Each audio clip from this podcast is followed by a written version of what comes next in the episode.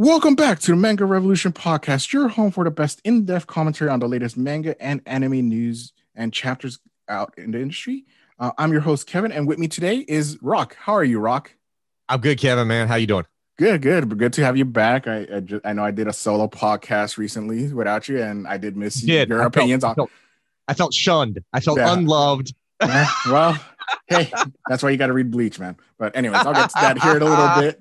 Um, but uh, on today's episode, we're going to actually be covering uh, a lot of news stories that just ended up happening, not just in the manga, but anime world, and we wanted to cover those uh, stories here. Um, so that includes the My Hero Academia getting a live action uh, movie, which they found their director. Um, we're get, going to talk about uh, Kentaro Miura's uh, Berserk, Berserk uh, getting a new chapter, and then we're also going to be talking about Sony purchasing Crunchyroll. Um, and then we'll be ending the podcast on talking about uh, reviewing the first 18 chapters of Sakamoto Days. Um, and before we get into that, I just wanted to do a quick housekeeping to get that out of the way. Um, so, a- as everybody knows, you could uh, subscribe to the Manga Revolution podcast on Spotify, Apple Podcasts, Google Podcasts, and wherever you get podcasts. Um, and if, if you have any places we're not on, just let us know, and we'll make sure that we're getting on those podcast services.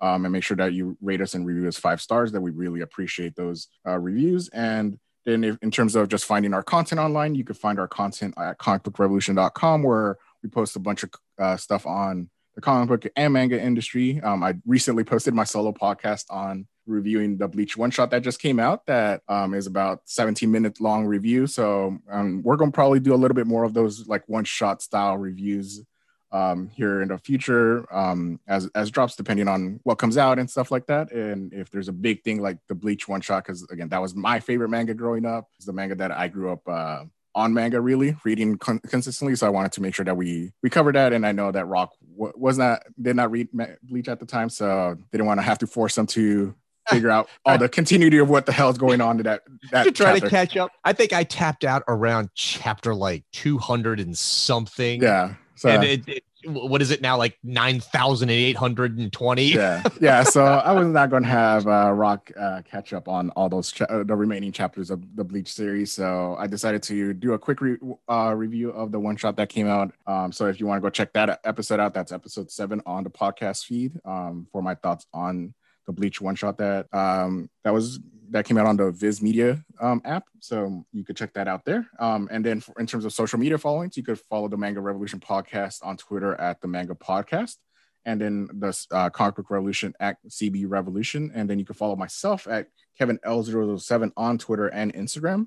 Um, and Rock, where could we find you online? You can check me out on Twitter at Rock with 2Ks Revolution and on Instagram at Rock 2Ks Revolution. Awesome. Well, that gets the housekeeping out of the way. So let's just get right into the news. Um, and the first news story that we're going to be talking about today is the My Hero Academia live action movie finding its director. Um, so Legendary Pictures, eh, which is an American-based company, is going to be doing a live action um, movie for My Hero Academia, uh, and they have tapped uh, Japanese filmmaker Shinsuke Sato to uh, direct a live action movie. And it, this will be Shinsuke Sato's first English based uh, movie that he's directing. Because um, for those that might not know, he's actually a pretty famous director over in Japan um, who's directed a lot of actually anime adaptations for either TV or movie. Um, and in just the last five years, he's actually directed quite a few. Um, just to name a few, it would be um, "I Am a Hero" adaptation, which got a 91% a Rotten Tomato score on on 11 critic reviews, and then we, he also directed uh, Death Note Light Up the World movie, which got a 41% Rotten Tomato score on based on five critics. Then he also directed the Bleach uh, live action movie that you could find on Netflix um, that got 71% Rotten Tomato score. Uh, the Inuyashiki um, adaptation that got actually 100% Rotten Tomato score based on five critics. And then uh, most recently, he directed Kingdom, um, which got a 93% Rotten Tomato score. And it, that one's actually he's directing the sequel of, and he's directing, uh, which he's working on right now and uh, recently came out with the Alice in Borderland adaptation on Netflix that got an 83 Rotten Tomato score based on six uh, critic reviews. Um, so, Rock, what what did you think of this news for uh, Legendary Pictures entering the well, re-entering the anime game? Because again, they they actually did the P- Detective Pikachu movie um, a couple years ago, and they've done Godzilla all the Godzilla movies right that's currently coming out. So, what what do you think of Legendary entering the My Hero Academia. I am conflicted. I love Shinsuke Sato. I think he's an excellent hire. I think he's very talented. I think he will do a good job handling the source material of My Hero Academia. I'm not excited about an American company doing anything having to do with anime or manga because they just don't get it. They never have gotten it. And I think they consistently show they don't get it. I think Legendary's first Godzilla movie was a great example of how you just don't get kaiju genre at all. It was just so bad. It has been going back, you know, to the original, you know, 1990s Godzilla, the Zilla movie that uh, was made in America. It just American companies. It's just it's a different culture. It's a different way of doing things. It's a different mindset. It's no no no slight on legendary. It's just you can't take something from another part of the world and just automatically think you know how to do it the best. So i'd prefer it be a japanese company but it's not. There you go. At least legendary hired a really talented filmmaker and i'm hoping that legendary stays out of his way. And that's very likely. This is legendary. This isn't disney okay who who who usually tells the director what to do right? It's not disney it's not marvel studios. This is legendary and they do tend to give their directors a wide berth and a lot of creative control. And so if they continue doing that then we should get a good movie i hope so we'll see yeah and i think um just going off what you just said is i think totally right about um I think it's the best at Legendary out of any American company is handling yeah, the, the, adaptation because yes, um, we saw it with most recently what Detective Pikachu. Detective Pikachu's mm-hmm. budget was around like about 150 million dollars, and they kept the end of Pokemon World in, in that yes. movie. So to be fair yes. to them, they did like let the director do. We're going to be in like it was mostly CG world, but still, they, they, this is the Pokemon world. This is a world that most fans were, are going to uh, recognize, and that's kind of my hope for this is that they'll let Sato because he's actually been extremely successful. It's not like this is a guy that's Bro. not named. He has like brief work. He he has worked in the anime industry in terms of adapting manga and anime yeah. into live action. And the good thing is that because it's not a Japanese company, because all these um, anime and manga based movies that Japan does mostly are mm-hmm. in the range of like about 20 million to 40 million from what I see in terms of max budget. Whereas Legendary yes. will have much more to give Sato. Be like, oh, hey, you already yes. did a lot of great, a lot of stuff with little budget. Mm-hmm. Now yep. we're going, to let's throw you a hundred, let's say a hundred million dollars, and you work on this. That's probably going to be for him. He's going to be like, well, I've never worked with this type of budget before.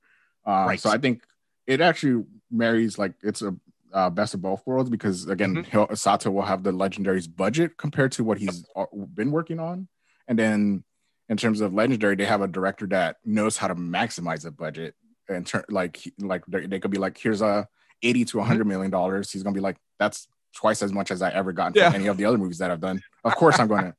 Of, of course, I'm going to maximize this. Uh, it's best for them because, again, like I said, Sato has worked on most recently Kingdom, which got a 93% uh, Rotten Tomato score. It's been highly successful. I think it made about yeah. $50 million in, in the box office, um, which was t- so.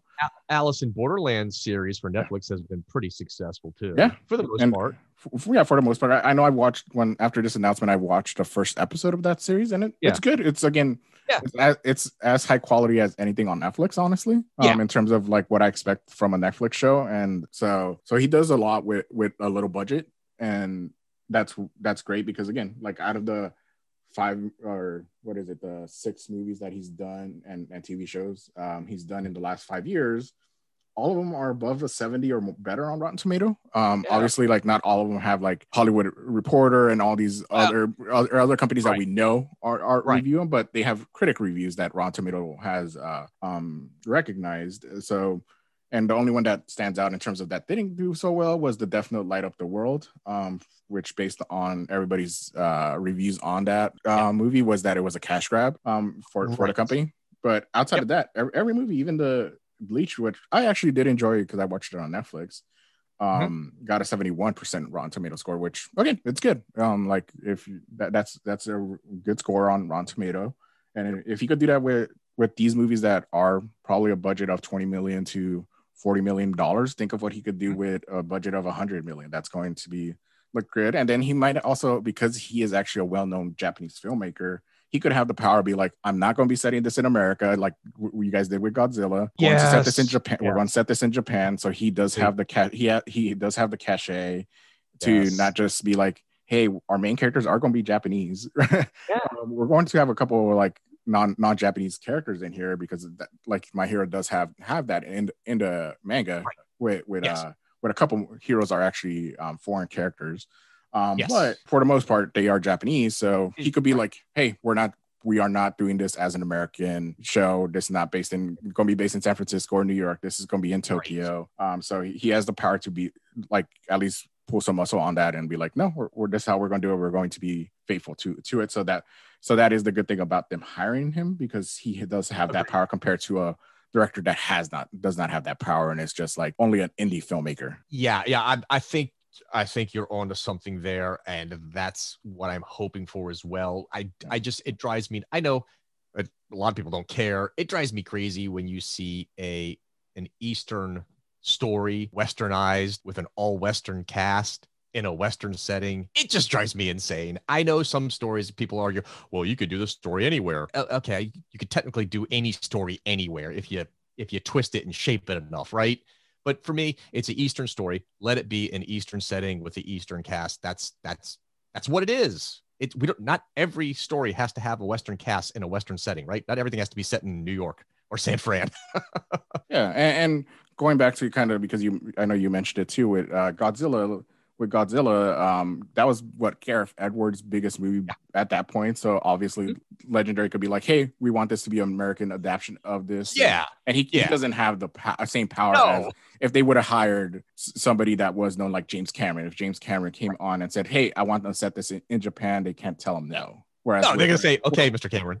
Whereas Gareth Edwards, they could be like, "Hey, th- this is gonna make you. This is a movie that's gonna make your name." Even though, like, you Right. have you have made a bunch of indie movies that, like, you have gotten recognition. There's a reason why we hired you. Right. Legend- Legendary Pictures is the bigger name, not Gareth Edwards. Um, Well, uh, whereas, like, in, in this case, they they tapped um, Shinsuke Sato, who in Japan at the very least is a big name. They they cannot mess like he is a name that's gotten a lot of recognition. So you can't be the same. You can't pull the same type of stuff. Where if Sato wants to set it in Japan, it's gonna be in Japan.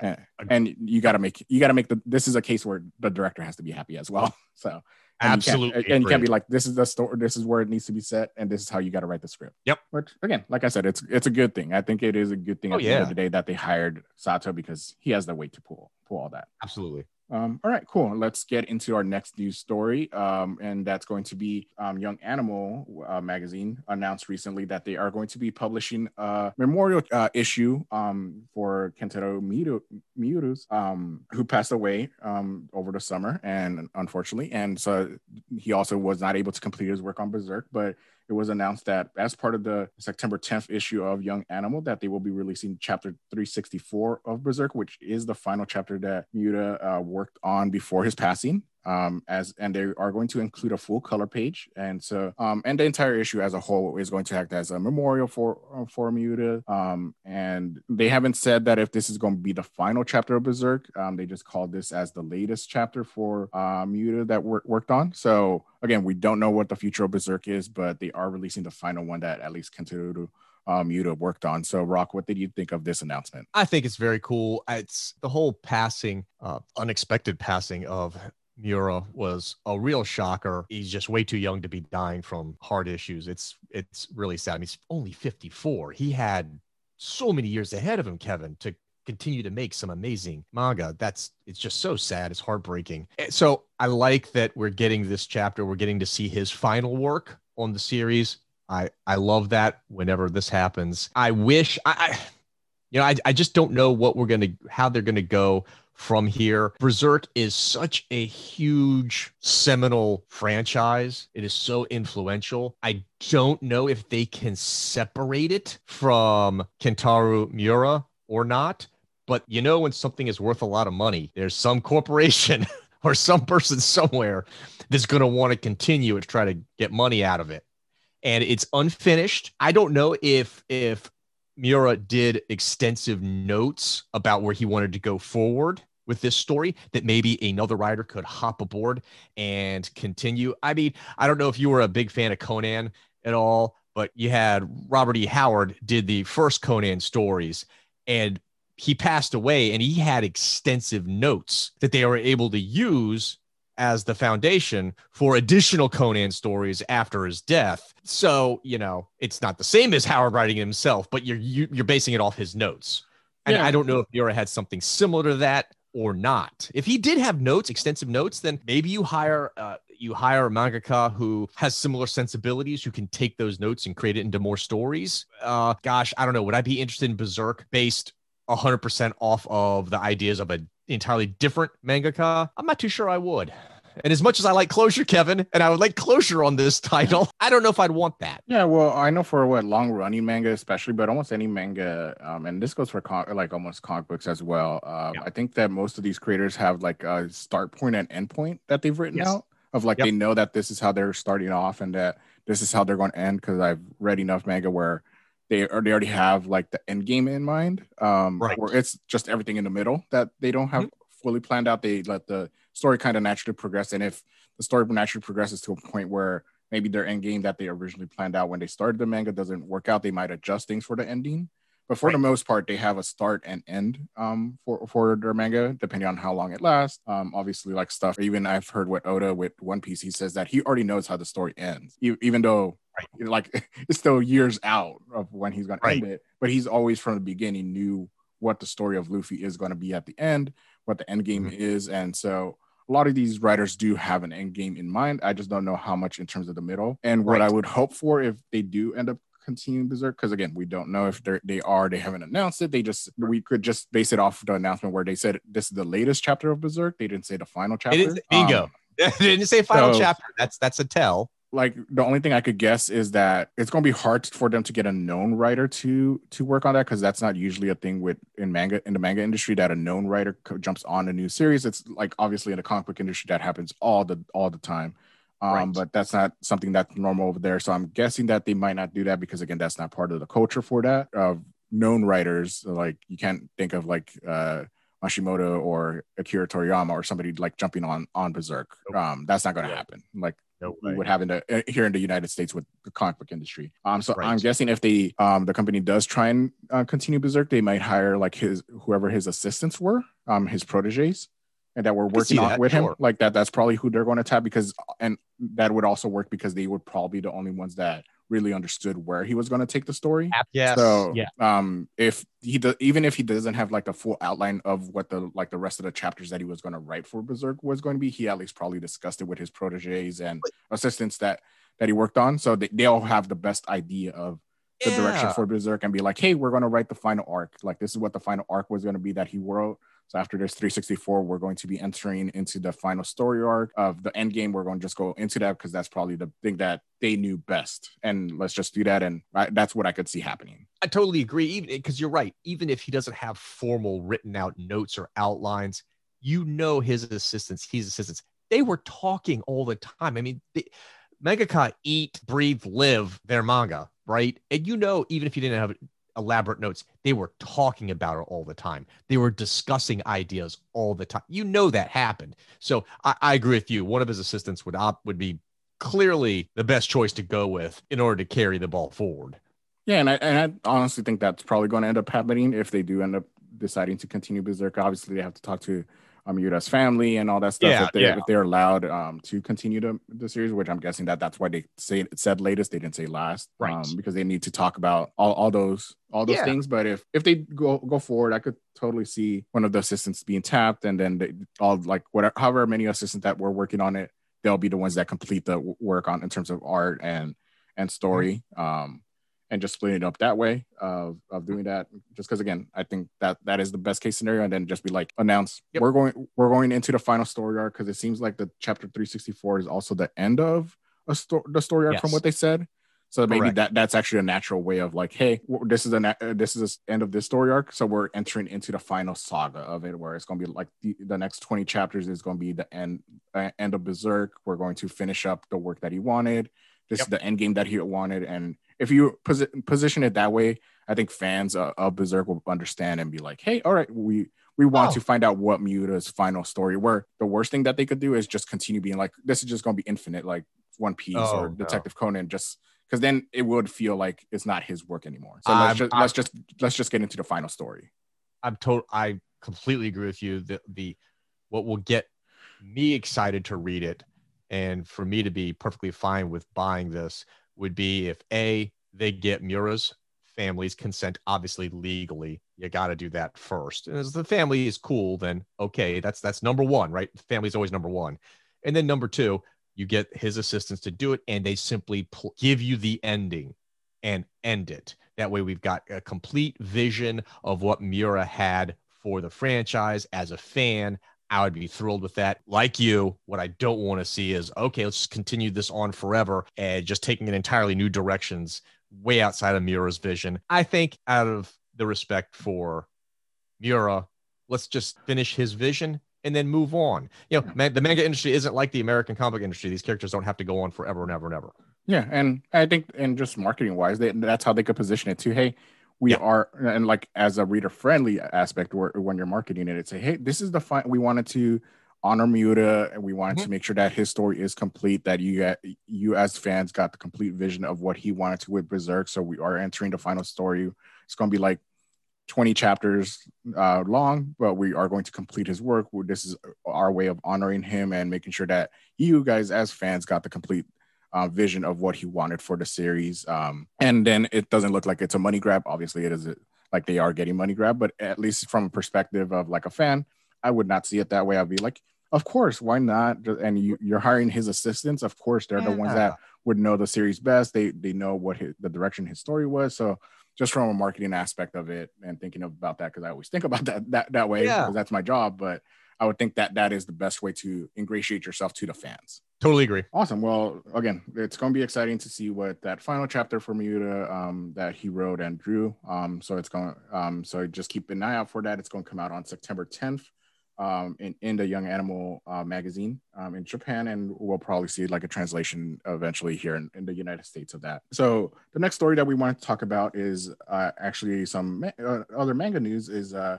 that Kadokawa um, which is uh, one of Jap- Japan's uh, largest uh, pu- um, manga publishing and light no- novel publishing um, companies uh, who, that publishes about 5,000 different series a year is what they average um, between light novels and, and manga. Just announced that they are are having plans to do simul simulpubs, kind of like what Viz does, and then we recently talked about Azuki um, does as well. The one and they are going to include um, at the, initially five series that are going to be simultaneously published in English and Japanese. Um, and but the one one difference is that instead of being part of a subscription service like uh, Viz is and Azuki is, Kadokawa is actually going to be charging fans for these pubs. The from what I see in, on their website that's called Bookwalker Global, um, they charge about one dollar eighty, uh, a dollar ninety one cents um, for each chapter. So uh, they haven't announced any plans to create a subscription service like Viz or Azuki. So um, so it does seem like they're- will be charging per chapter. So that is like uh, as a heads up, if you're interested in any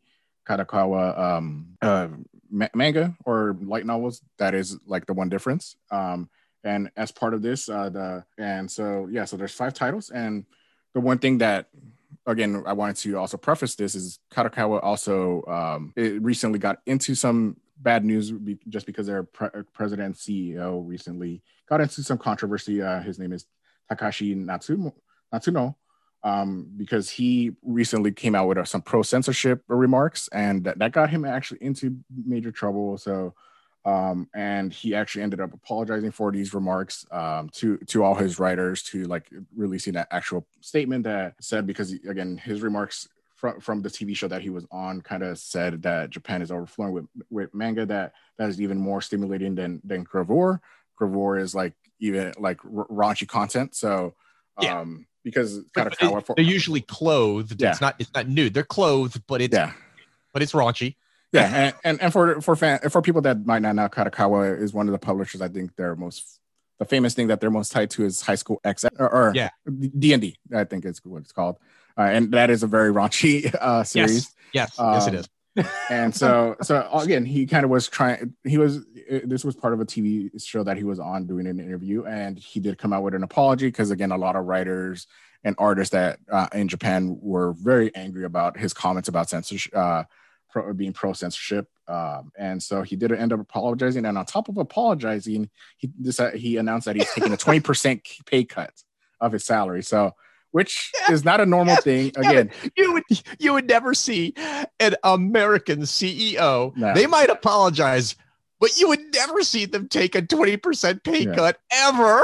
Yeah, exactly. I love that. Again, and that just just go, goes to how Japan is totally a different uh, place yes. that like how CEOs and presidents run things, especially when it comes to these uh, controversies. So again, I wanted to give people like an idea of what's been going on with Kadokawa um, because yeah. Again, this announcement did come two weeks after the, this controversy, and so again, we can't know if this was always the plans for them that they were always uh, playing because Kadokawa was, was teaming with uh, Yen Press previously to uh, mm-hmm. publish all their English content, but this is they're taking the uh, the work internally, and so again, like I said, it's not something that where these two incidents are related or these two news stories are related, but I wanted to give people some context of what's been going on with the company because again, Kadokawa is does publish a lot of night, light novels and manga that is seen as a little bit more raunchier content, even that you would yes. find on on like uh or uh, oh, yeah um, which yeah. they, they have their own fan service, but it's not to the degree of the, uh, no. what, what you see would find on Kadokawa. So again, just wanted to give everybody some context on on the company as well. So what right. do you think of this news, Rock? I thought this is fascinating. and this really,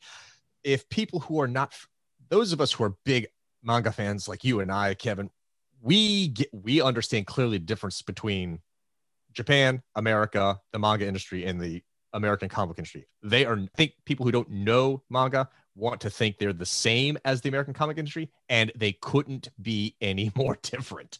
And this is a good example. In what got the CEO in hot waters, he said that a lot of Japanese manga wouldn't pass a review at Google or Apple, who are both known for censoring things. Okay. Apple, probably more so than Google, they're almost prudish with their standards of, of censoring things. And what um, what Americans may not know who aren't familiar with Japan and the manga industries, in Japan, the First Amendment and freedom of speech is a huge deal. Like it's a huge deal. Okay. Way bigger than it is over here. So the air, the like the merest mentioning of censorship in Japan, you could talk about it here all day and you can censor stuff like Google and Apple do, and people won't care. In Japan, they will go crazy. And what the CEO was mentioning is like, he said that uh, that he feels like what is being released in Japan will uh, won't pass abroad and that they need to reestablish the standards of what is okay to release and what isn't for the internet era that they have to redraw the line somehow. Not good. One of my one of my favorite mangaka ken akamatsu who did love love hina which i loved as a as a teenager. That was an awesome manga and also did Negima came out and just crushed this guy and saying that Kodakawa imposing self censorship is really important because Kodansha, for example, that's a privately that's a privately owned company. Kodakawa is actually listed on the Tokyo Stock Exchange, so they have shareholders and could possibly have foreign shareholders, and they don't want to see any type of censorship from abroad being exerted on the Japanese people and the Japanese creators. And one of their novelists, uh, Mikito I think really put a fine spotlight on it, Kevin. It's why we like manga so much and why a lot of people like manga so much. When Chinen said that if censorship were to happen, then Japan's manga and anime would lose all their predominance. Manga and anime are received well overseas because they are created with freedom and without consideration for what will do well there. Uh, so that's it. But you and I agree. What's great about manga is it's crazy diverse, it's crazy unlimited. And is there some stuff, Kevin, that you and I wouldn't read? Absolutely. Okay. Because as Americans, you and I are probably like, ooh, that's cringy. I can't read that. You know, anything involving young girls or boys. You know what I'm you know what I'm talking about, Kevin. This like any of like the, any, any of like the super sexualized content that's uh-huh. involving it, like high like involving especially high schoolers and yes, like it like, gets very uncomfortable. Very, yeah. For, for us as Americans, yeah. it's super uncomfortable. So I don't yeah. read it. That's fine. Yeah. It's but I'm not going to tell Japan what to do. Put you that way. It's not my place to tell Japan what to do. Yeah. And so I think that what makes manga great is this unfettered freedom. And I just I I thought it was interesting, Kevin, that not only is Kadokawa going to be doing their own simulpubs they're doing their own translations as well which is very important because there has been some minor not not major controversy but minor controversy where american translators will subtly change stories yeah. that the mangaka had to make them more western yeah um and so that's a bit of a little minor controversy with some translators well that's not happening with Kadokawa, evidently, they're going to handle translating themselves. What I'm curious, Kevin, is two things with this article makes me wonder. One, uh, I'm with you uh, when we talked outside the podcast. I I've used the Bookwalker app and it's a fine app. Don't get me wrong, it's good. You do have to buy everything though. Okay, you, it's like the Amazon Kindle app, right? You're gonna buy it and download it, and there it is.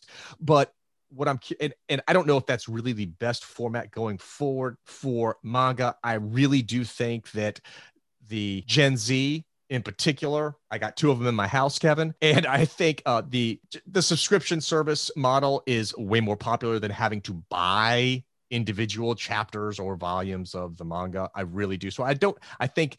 I think that they may want to eventually pivot away from doing the Bookwalker only. We have to buy it and doing a subscription service at some point. They're, they're going to do their own simulpubs and they're going to do their own translations. There's no reason why uh, Kadokawa can't do their own subscription app, right? There's no reason.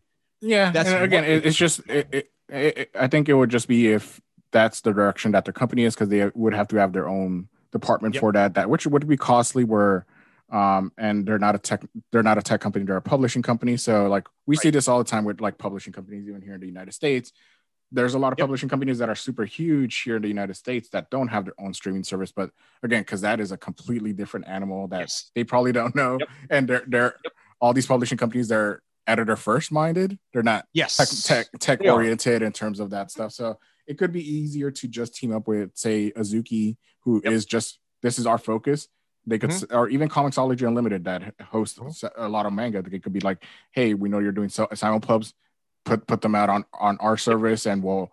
And you, they could even say, "Oh, we could only have like half the, the run. The rest of it could be on on the book that that's how we'll work it out because that yep. Comixology Unlimited kind of works that way. Uh, with, yeah. with even yeah. like comic books and stuff, they'll have specific parts of the run, but they won't have complete runs. Or and then you got to buy the rest of the runs because again they, mm-hmm. they want to see, and that's how it works with comic books. So and also some manga, but but they could work at it that way, um, and that actually might be more cost effective for them because again running your own app, making sure it's updated, making sure it's like everything gets published under, that's a whole different expense that maybe they just don't want to yes. have um because that that's yep, that's, that's the biggest thing it's it's money it's all it's all about money and if it's cheap if it's cheaper to just have like uh another company be publishing it and like over especially mm-hmm. overseas which things could get extremely costly and you don't know oh, what oh, yeah. and you don't have everything in terms of the how business works over over in other countries like the united states or uk or in all these other countries why not have a company that is, is ba- either based there or has been working in that for a long time right. do it for you um, and there's no reason why Kadokawa can't. They can do their yeah. they can do their translations in the simulpubs and yeah. just pass it off to Azuki, and Azuki can slap it yeah. on their service. Yeah, exactly. And so real easy. I'm curious, Kevin, if this the second thing that makes me wonder is will you see will this put more pressure from mangaka on Shueisha and Kodansha to start doing their own simulpubs and translations? Yeah, and that, that would be interesting. I think handing it over to Western companies with that, um, because Kodansha and, and Shueisha, they're I think what you said mentioned that they're private, more private companies. They're not they publicly traded, so yep. I, I, don't think that they would have that type of sway. Because like when it comes to a public company, you, like your shareholders and even your yep. creators could have a little bit more sway on that. And mm-hmm. I think with Shueisha, I think they're happy with like they've had a long running um, yes. with Viz Media, and they've been. I haven't heard any anything in terms of like their animosity or anything like that with the two companies. I think Viz has done a very good job in the translation. Obviously, there's some censorship and not not censorship, but alterations to the writing because again, there's on like honorifics just for like the minor things, like yes. um, and to other things that are different in the United States that they tailor to more United States a little bit when you read it compared to what's in Japan. But I don't know if I see see those companies do it, um, just because well, um, you also you also keep in mind that Shueisha Shueisha owns Viz. Yeah, yeah, exactly. So I think yeah. I think Viz will do whatever uh, Mama Shueisha tells him yeah. to do. yeah, and it, it's another corporate arm for them. It's just um and same thing with Kodansha. I think that like Kodansha. I could see a little bit more of if they they bring in their own. Too. But again, but be, just because I think what they only team up with Dark Horse and all, all the other companies that are, are like comic book companies out here. Um, so they may do it, but again, it's just about time, effort, and money. And money yeah. the big, biggest thing. The deal of like they're like this is not worth it for us to like simultaneous publish and just have like our own publishing card because I know what Nintendo here in the United States they have their own translation Yep. like in, in up in Seattle where they have a uh, Nintendo America does the translations and they have their own translators in house for for a lot of their uh, for all their stuff. Um, Mhm. so I know that in terms of the video game industry, that's how it's handled. But again, I don't know if the manga industry wants to go that direction because again, it might just be best just to be like, hey, you guys know know how people talk over there, like adjust it how you guys need it, so that way it, makes Yep. sense in that country. So again, because again, every country has a different way of speaking a little bit. So it's Yes. like so, some things in Japan will not totally work, like not Yep. even the United States, but also in the UK or Spain or all these other countries that like the South America, like in Spanish, and Uh-huh. like we we very much know from tra- when we translated Spanish and English that everything's not um it works out one to one. So Right. Oh, no doubt. so yeah, so it'll, it'll be interesting. Again, I, I'm excited. Like the one thing, the only reason, the only thing that with Kondanka that uh, Kadokawa uh, that does kind of turn me off in terms of their, their stuff is that they have super long names for all their titles. Because again, these are because because the, these are based on a lot of a lot of the stuff is either adaptations of, of light novels or web novels that that these creators have worked on and. I, I've I've noticed a trend with these light novels and web novels, especially as of late, that these titles these are all super long titles, and I'm just like I don't I can't Yes. remember w- what the title I just read, like Yeah. or what, what They're this title is like. Like it's not SEO friendly. It's not very SEO friendly when you have these long ass titles. But No. again, that's just a like a thing when even I saw like the the titles that they are translating. I'm like, my little Yeah. sister stole my fiance. The strongest dragon favors me and plans to take over the kingdom. I'm like, whoa, ah. that's uh cut it off at, at my fiance, maybe. That's as long as you should make it. Right. Uh, Yeah. but Yeah, the but titles again, are crazy. uh, these are crazy long titles. Again, that that's what the the uh, creator wants to do, but at the same time, just like man, like, and that just might be here in my American brain of like, gotta cut cut off the name because I think this is gonna make up the entire poster, or like Yes. it's gonna take up the entire cover, or just the title itself. So, um, like that's why we have like Naruto or One Piece or Bleach and stuff like that because. Right. It makes sense, and then, then we could just do like search search. it. It's easy to find and everything. So That's right. um again that's just a little thing that just stood out to me when i was when i saw the titles that are being published and i've Yeah. I've, I've read a couple um um web not uh mangas based on web novels like uh that time i turned into a slime and i got re i got reincarnated into a slime that, Yes. that's probably the one that Yep. that most stands out into my mind that from light novel to uh to manga to to anime Yep. um, yep. But and there's a lot of those instances, but like that that is one trend that I've seen that anything that's been adapted from a light novel has a relatively long name, and that, Absolutely. that's how I could tell. That's how I could tell it's an adaptation of a light novel, not a manga. Yeah. Yeah, you're right. You're absolutely right. Um, but okay, cool. Is there any other thoughts that you had on that um, uh, for what Kadokawa is doing? no, I'm good. Let's hop to Sony. Yeah, Sony. So yeah, so like I think we're going to close out the, the news segment of this uh of this episode for to talk about Sony's acquisition of Crunchyroll being finalized. So for those that might not know, uh, Sony Pictures uh, entered into an agreement with AT&T back in December of 2020 to purchase Crunchyroll, and it was finally passed through the U.S. Senate and um and, and through all the different checks and balances that we have here. And so Sony Pictures got um, purchased Crunchyroll for a whopping 1.175 billion dollars. Um, so that that is a lot of money for. um, But and um, speaking on on uh, on this is uh, the chairman, president, CEO of Sony Group Corporation, uh, Ichiro uh, Yoshida. Uh, he said, uh, "We are very excited to welcome Crunchyroll to the Sony Group. Anime is a rapidly growing medium that enthralls and inspires emotion among audiences around the globe. Uh, the alignment uh, of Crunchyroll and Funimation will enable us to get even closer to um, the creators and fans who are the heart and of the anime community. We look forward to delivering more outstanding entertainment that fills the world with emotion through anime. Um, so, and then as uh, in continuing that that statement, um, Sony did did announce that they are going to plan to unify the Funimation and Crunchyroll platform. They didn't announce if it's just going to be named Funimation or Crunchyroll, or if it's going to be a new name. They are going to um, announce that at, at a later date. They and so and with no um, release date announced yet, because again, this merger just happened um, like as we were entering the weekend. So um, so there are still plans of unifying the platform. Again, no date or name has been announced for the, for what the platform will be. Um, and for people that might not be aware, um, this is all part of on AT&T side. Um, this is all part of like them getting offloading a lot of debt that they acquired um, because of yeah. the Time Warner acquisition. They acquired about 180 billion dollars in debt when they acquired oh. uh, Time Warner. Um, so they've been doing a lot, and, and, that was back in 2018. Um, so to, in order to offload some of this debt, AT&T has been doing a lot of moves to kind of have companies either buy part part of the stuff that was part of the Time Warner acquisition, or kind of give ownership of, of, these properties to other companies. Kind of like with, with Crunchyroll being sold to Sony, they've also done things where like DirecTV, they they've spun that off so that yep. 30% of that is owned by a private uh, equity firm that uh, named T- TPG. Um, they've also announced a 43 billion dollar merger of Warner Media and with Discovery Communications, and they sold and recently sold off 10 per, their 10 percent stake of Hulu yep. because uh, Hulu was split off into different stakes of different entertainment companies, with Disney owning the majority. So it looks like they they sold the their portion of owning Hulu to to Disney. Um, they've been doing a lot of these moves. Again, they wanted to offload a lot of that that, that they accumulated for from purchasing Time Warner, which was unexpected, and that was just in 2018 that they purchased that. So it was about three years ago. Um, that was a um, bad purchase, so, Kevin. Bad purchase. so yeah, so, idea.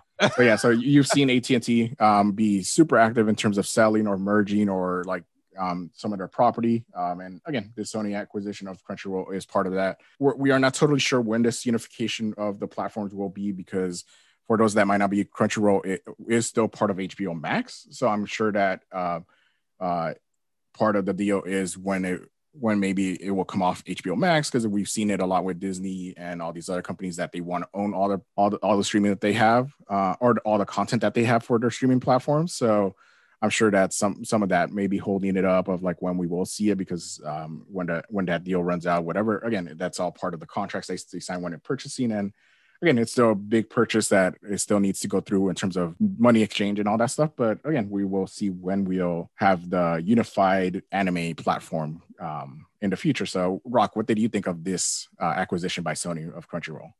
Uh, honestly, Kevin, I was beginning to think that this purchase was going to get smacked down by the Biden administration only because we've been hearing a lot of talk about how much more hostile the US government was going to be toward these large uh, purchases with, between corporations and that they weren't going to be as willing to greenlight kind of purchases that create large yeah. monopolies, right? So I was yeah. thinking, and look, I mean, it's been eight months since this was announced, since they yeah. announced their Sony announced their intention to buy Crunchyroll. So I'm thinking it's been eight months. This may not happen. And on that too, because you also got to remember that it wasn't even the Biden. Uh, they didn't start with the Biden administration. Also, the Trump administration had that yes. because they they came out with saying that they don't want to yep. see foreign companies, which Sony is a foreign company. It's a Japanese yeah. company buying stake in an American company. So this yeah. was a thing of like Crunchyroll and AT and T is an American company. So mm-hmm. that was another holdup is that uh, of like a foreign mm-hmm. company coming in to buy a, a, a um, domestic property here in the United States. Um, yeah. So that that was something that it wasn't even. I, would, I just wanted to enter of that saying that yeah. it's not Biden. It because the no, Trump no, administration, no, no, no. The was, Trump administration was also yep. like, in, our government has been about that of like they're always weary when it comes to like a foreign company coming in and buying stake because yes. we see that I think for us like being video game fans we see that with what Tencent doing that a lot in the video game industry. Yep. Um, so yeah, so there there's a lot of weariness and that that was my biggest thing, concern as well of like this going mm-hmm. through is that it was Sony Pictures. It's a Japan company. It's not an American company buying Crunchyroll.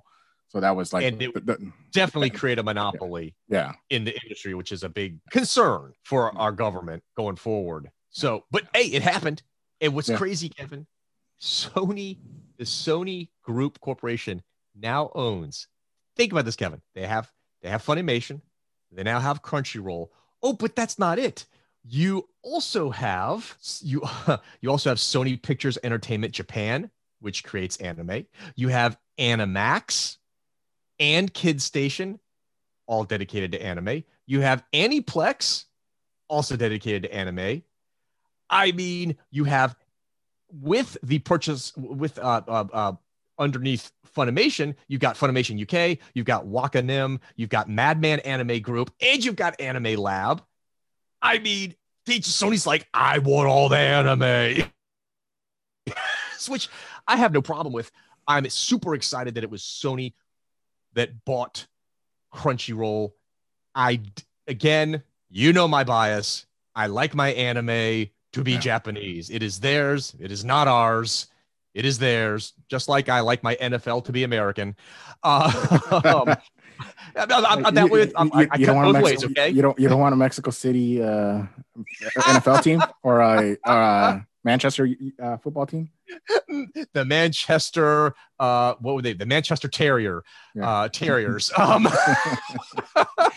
so I, so I was really excited when it was Sony who was buying Crunchyroll. I just, I'm glad. I feel more comfortable with a Japanese company owning a large anime service. To me, it just feels right. It makes me relaxed. It makes me happy. So I'm glad that Sony is buying Crunchyroll. I'm thrilled that it went through. I'm glad the government didn't block this. I'm, I'm very glad because you and I, Kevin, have talked off the podcast that we, we, we got to consolidate some of these subscription services already. It's just, there's too many of them, right?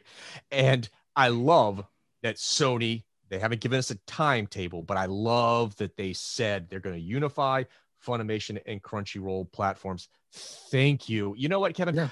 I'll even pay a little bit more than having to pay for both. Yeah. You know? Yeah. And the other, the other interesting thing, because I think in terms of just pure anime uh, streaming, I think the only competition that like Funimation and Crunchyroll have had is like HIDIVE, Um, from what if I, oh, yeah, I think, yeah, I think is the only other anime because they they streamed like the non Funimation um and uh, right. um stuff for the most part. There, there's some stuff on HIDIVE that's also on Crunchyroll, like Food Wars and stuff like that. Yep. Um, because they team up with, I think HIDIVE teams up heavily with uh, Sentai Filmworks, which is a um, right. a, dub- a, dubbing company here, um, and uh, mm-hmm. other dubbing companies as well. Because there's like dubbing companies that are not just attached to Funimation. They're like Crunchyroll had their right. own, they did their own dubs as well. That was that's another important yep. to recognize that Crunchyroll actually before this they actually were producing several animes and also dubbing animes here in the United States. So they have their own arm. Like I think the most famous one for us that we just recently watched. I know that you were watching and uh, recently was the God of High School. Yeah, um, they, yeah, they, yeah. they, actually they actually did that anime. They teamed up with right. Webtoons and and produced that anime. So they were doing a lot of production on that. So, but I think this just kind of speaks to the content war that we're in, um, because I'm sure that for Sony, this isn't about HIDIVE or Crunchyroll or anything like that. This is about content, and mm-hmm. this is also recognizing that in terms of their competition, it's not um, Crunchyroll. Actually, it's Netflix because Netflix has been yeah. heavy into the anime um, because it, uh, Netflix has recognized. I think we we both see from what what content they have there that anime is a big deal. So they've been getting a lot of anime recently, and because I believe like the biggest one that they recently got that just came came on Netflix was Shaman King. Um, that's and right. They, and they and they yeah. do have the 2021 version of Shaman King on their platform that's exclusive to their platform. Yep. And they yep. also do have some Funimation stuff on there. They have also some Viz Media stuff that's you would find on the Funimation platform, like Naruto yeah. yep. and, and things like that. Um, so and that also just speaks to kind of the iffiness because I think there's um when when I was reading up on a little bit of this is that there's a difference between licensing out the uh the dubbing um or and then also if you're just um, if you're having the exclusive deal because when you have an exclusive deal then it's going to be exclusive to your platform whereas licensing that just means that you're allowed to have it as part of your platform but it could be on other platforms as well so which is right. why you do see a lot of animes that are like either exclusive to Funimation or they're and which Funimation actually has I've noticed that has started marking anything that's exclusive to their platform on their on their app they, they'll put the yep. exclusive mark on there whereas other things they'll be appear on Netflix they'll appear on Funimation they'll appear on Crunchyroll and things like that. So again, it'll be interesting to see how that may change as well.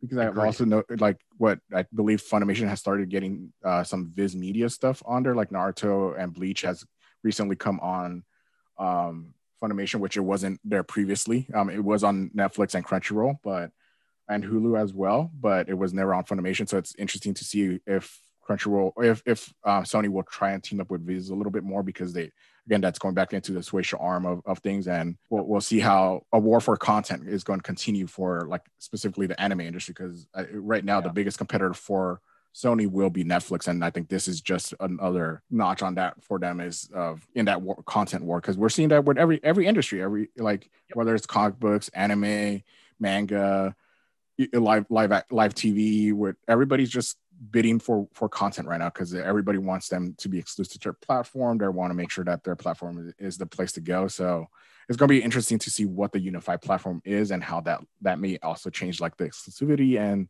licensing mm-hmm. deals that we may see in the future. I, I gotta think, Kevin, that's going to exchange. It's going to change some of those licensing deals going forward. I, I just there's, I don't know. Sony doesn't Sony doesn't buy Crunchyroll, merge it with Funimation, and then not try to restrict uh, as much as possible the content from appearing on any competitor's yeah. service. You know, I got to think that's to happen more and more. Which, which again, Netflix, the Netflix, Disney, I, and all, all, all these companies, they, everybody does. Yeah. It. It's not. It's not going to be just a Sony thing. Oh so, no. So everybody wants that exclusivity because they want to make sure that you're going just to their platform. That's why, like, what when Disney was ramping up Disney Plus, the reason why they Disney Plus didn't come out sooner was because Disney, a lot of Disney content was on um, had contracts at other companies, so they wanted to make sure yeah. those contracts were ended, so that way when they launched Disney Plus, it was the only place you could find our content. That's right. That's right. So, it's it's everyone's getting into it now. It's just it's another step in the evolution of how our entertainment's being done. Yeah. I'm just I'm hoping when they merge the two services, Kevin, that they nail the UI yeah. for the app because it's not great for either, in my yeah. opinion. I don't think the UI is really great for Crunchyroll or, or Funimation. I would yeah. like to see both of them improve. So maybe when they combine yeah. them, it'll work a little bit on that UI. yeah. Oh no, for sure. I think Funimation was the one that I, I, know I used to have the biggest problem on. Like anytime yes. I try to stream it on PlayStation or or or my phone, I think they they have been improving here recently because it doesn't. Yeah. It, it, uh, Funimation has, isn't as slow as it used to be when I first when it first came out. Um, yeah, but it, it would definitely be good to see them actually improve the UI because the UI is definitely a thing that I think every company every company deals with this. Um, is the Agreed. UI? No one I, I don't think especially out of the box has nailed the U, UI for any sort of streaming service. Nope. Um, so again, it's going to be interesting to see what what we see in terms of uh, the platform will be because we don't even know if it's going to be Funimation or Crunchyroll as well. Like, will they carry the like Funimation will? I'm guessing that Funimation it will be called Funimation because Funimation is the known is the better known and the better known it, brand. And it's and it's also still the brand that they put right. on on every DVD release. That's part of like when they put out the production companies as part of the right. credits at the opening. It's yes. always Funimation. So I'm guessing it's still going to be called Funimation because that's the known yeah. property for, especially in the anime community. Mm-hmm. Um, Crunchyroll is known, but again, that, that was what Time Warner owned, and it, yeah. Funimation is the Sony property. so and Funimation it, is better known abroad outside of America too. Yeah, yeah. So again, I, I do think that it'll probably still be called Funimation. It'll just be Funimation 2.0 of yeah. what, what whatever it, the rebranding will be. So, Kevin, but it could be called Funimation. Ready for this? Funimation Plus. There you go. So it can yeah, every other exactly. out there. Exactly. uh, oh my god. It's going, yeah, yeah, it's going to be very interesting because again, like I said, I think the biggest thing is just that we're in a content war right now. Um, yeah. everybody is uh, bidding for for more content on their platforms, and it'll be, I'll be most interested to see how this not only changes um, the content that is, but how often we get translations because we've seen that yep. they there's a lot of dubbing going on, and usually they wait about four or five episodes um, that have aired in Japan to start dubbing mm-hmm. it. I wonder if that's going to increase their dubbing arm because the other thing that you have to uh, recognize is that even though these two companies are merging, that also does mean that Sony may cut some jobs at Crunchyroll because they say oh, like we already have our own yes. marketing company, we have our own yes. translation company. We're going to yes. bring some people in from you guys um, because again, that's just the the nature of mergers. Like, not everyone's going to keep their job. People, again, unfor- unfortunately, unfortunately, yeah. that that all happens in every merger. Even though they do yeah. talk, try and talk positively about like, oh yeah, we're bringing everybody in and all that stuff. That's yeah.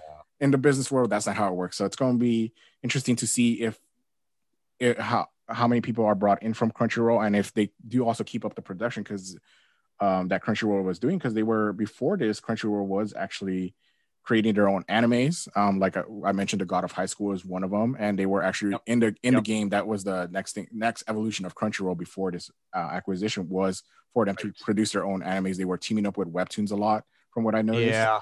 Uh, to produce I, exclusive anime, so I'm wondering if that might continue. If if Sony will be like, oh yeah, we want to continue that, or are they going? Is that going to be next?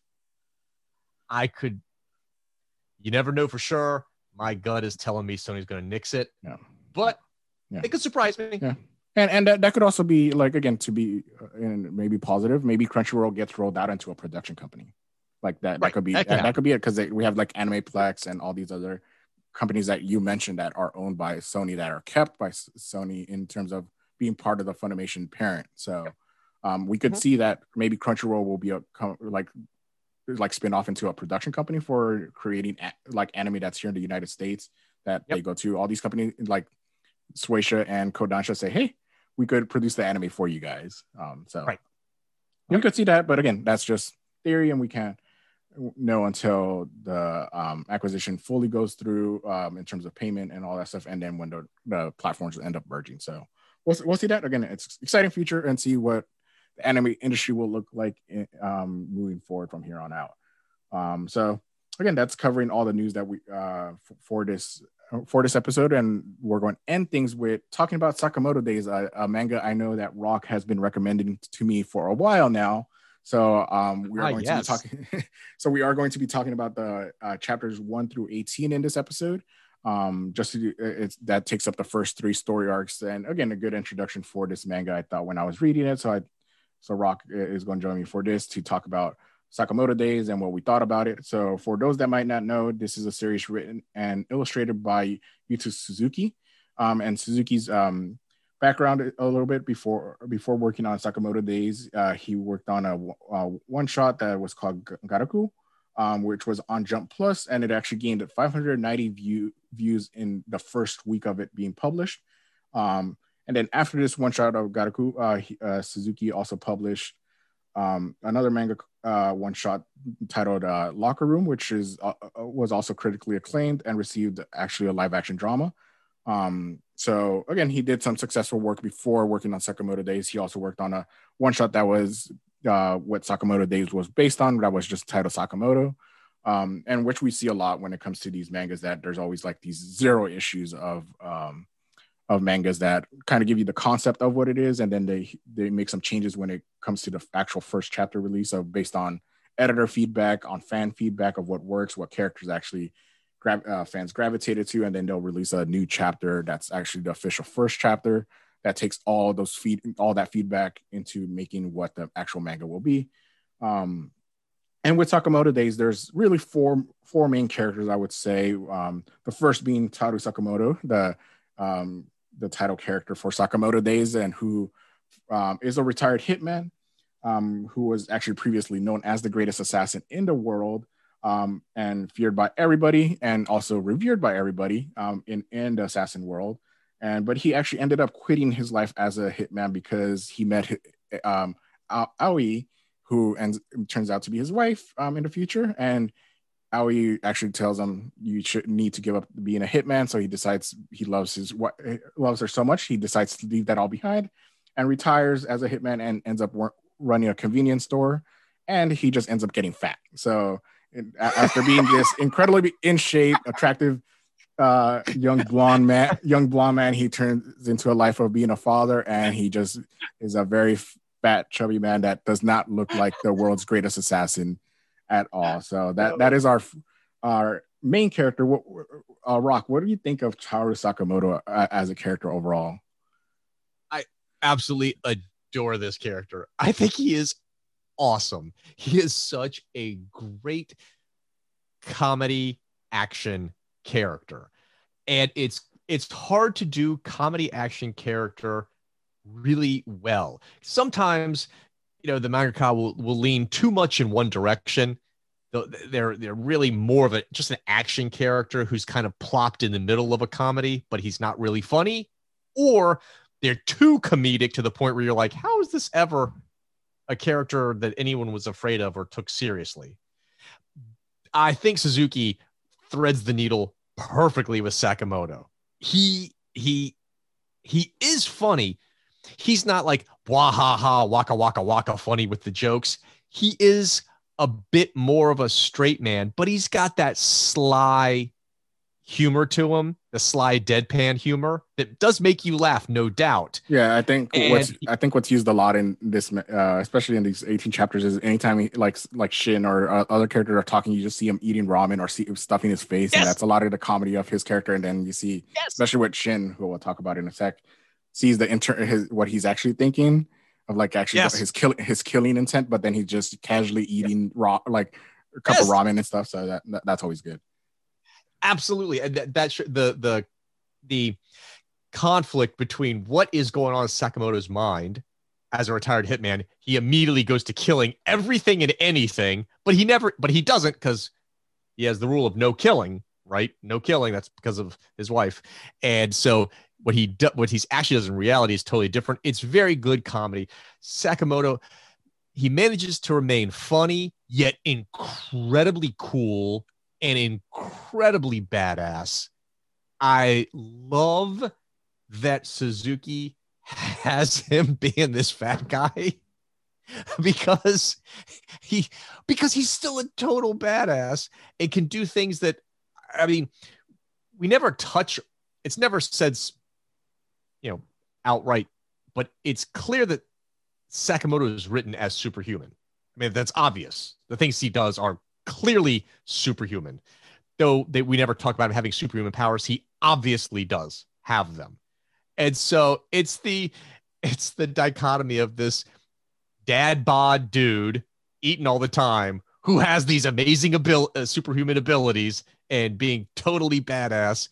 It is just a wonderful mixture. It is it makes him such a highly entertaining character and a character that I think the reader bonds with quickly and becomes very captivated with in short order. At least I know I did. Yeah, and I think this is also speaking to another like trend that we are having uh, with these manga that um like the main character isn't necessarily sometimes the most interesting, which I do think that Taro is like very extremely interesting because he actually given dialogue, he's actually given a personality when especially in his internal um mind Yep. um but he's also just a vehicle for the rest of the characters to be the bigger Yes. l- bigger larger than life characters really um i Yep. feel like and i think we saw that with uh with our the recent uh, Might and Magic that we, we just we, we just reviewed that the main character there he's actually more of a vehicle for all the other characters to kind of their personalities to shine more than the main character and I feel like Yeah. Taro kind of fits into that mold that we're seeing with even like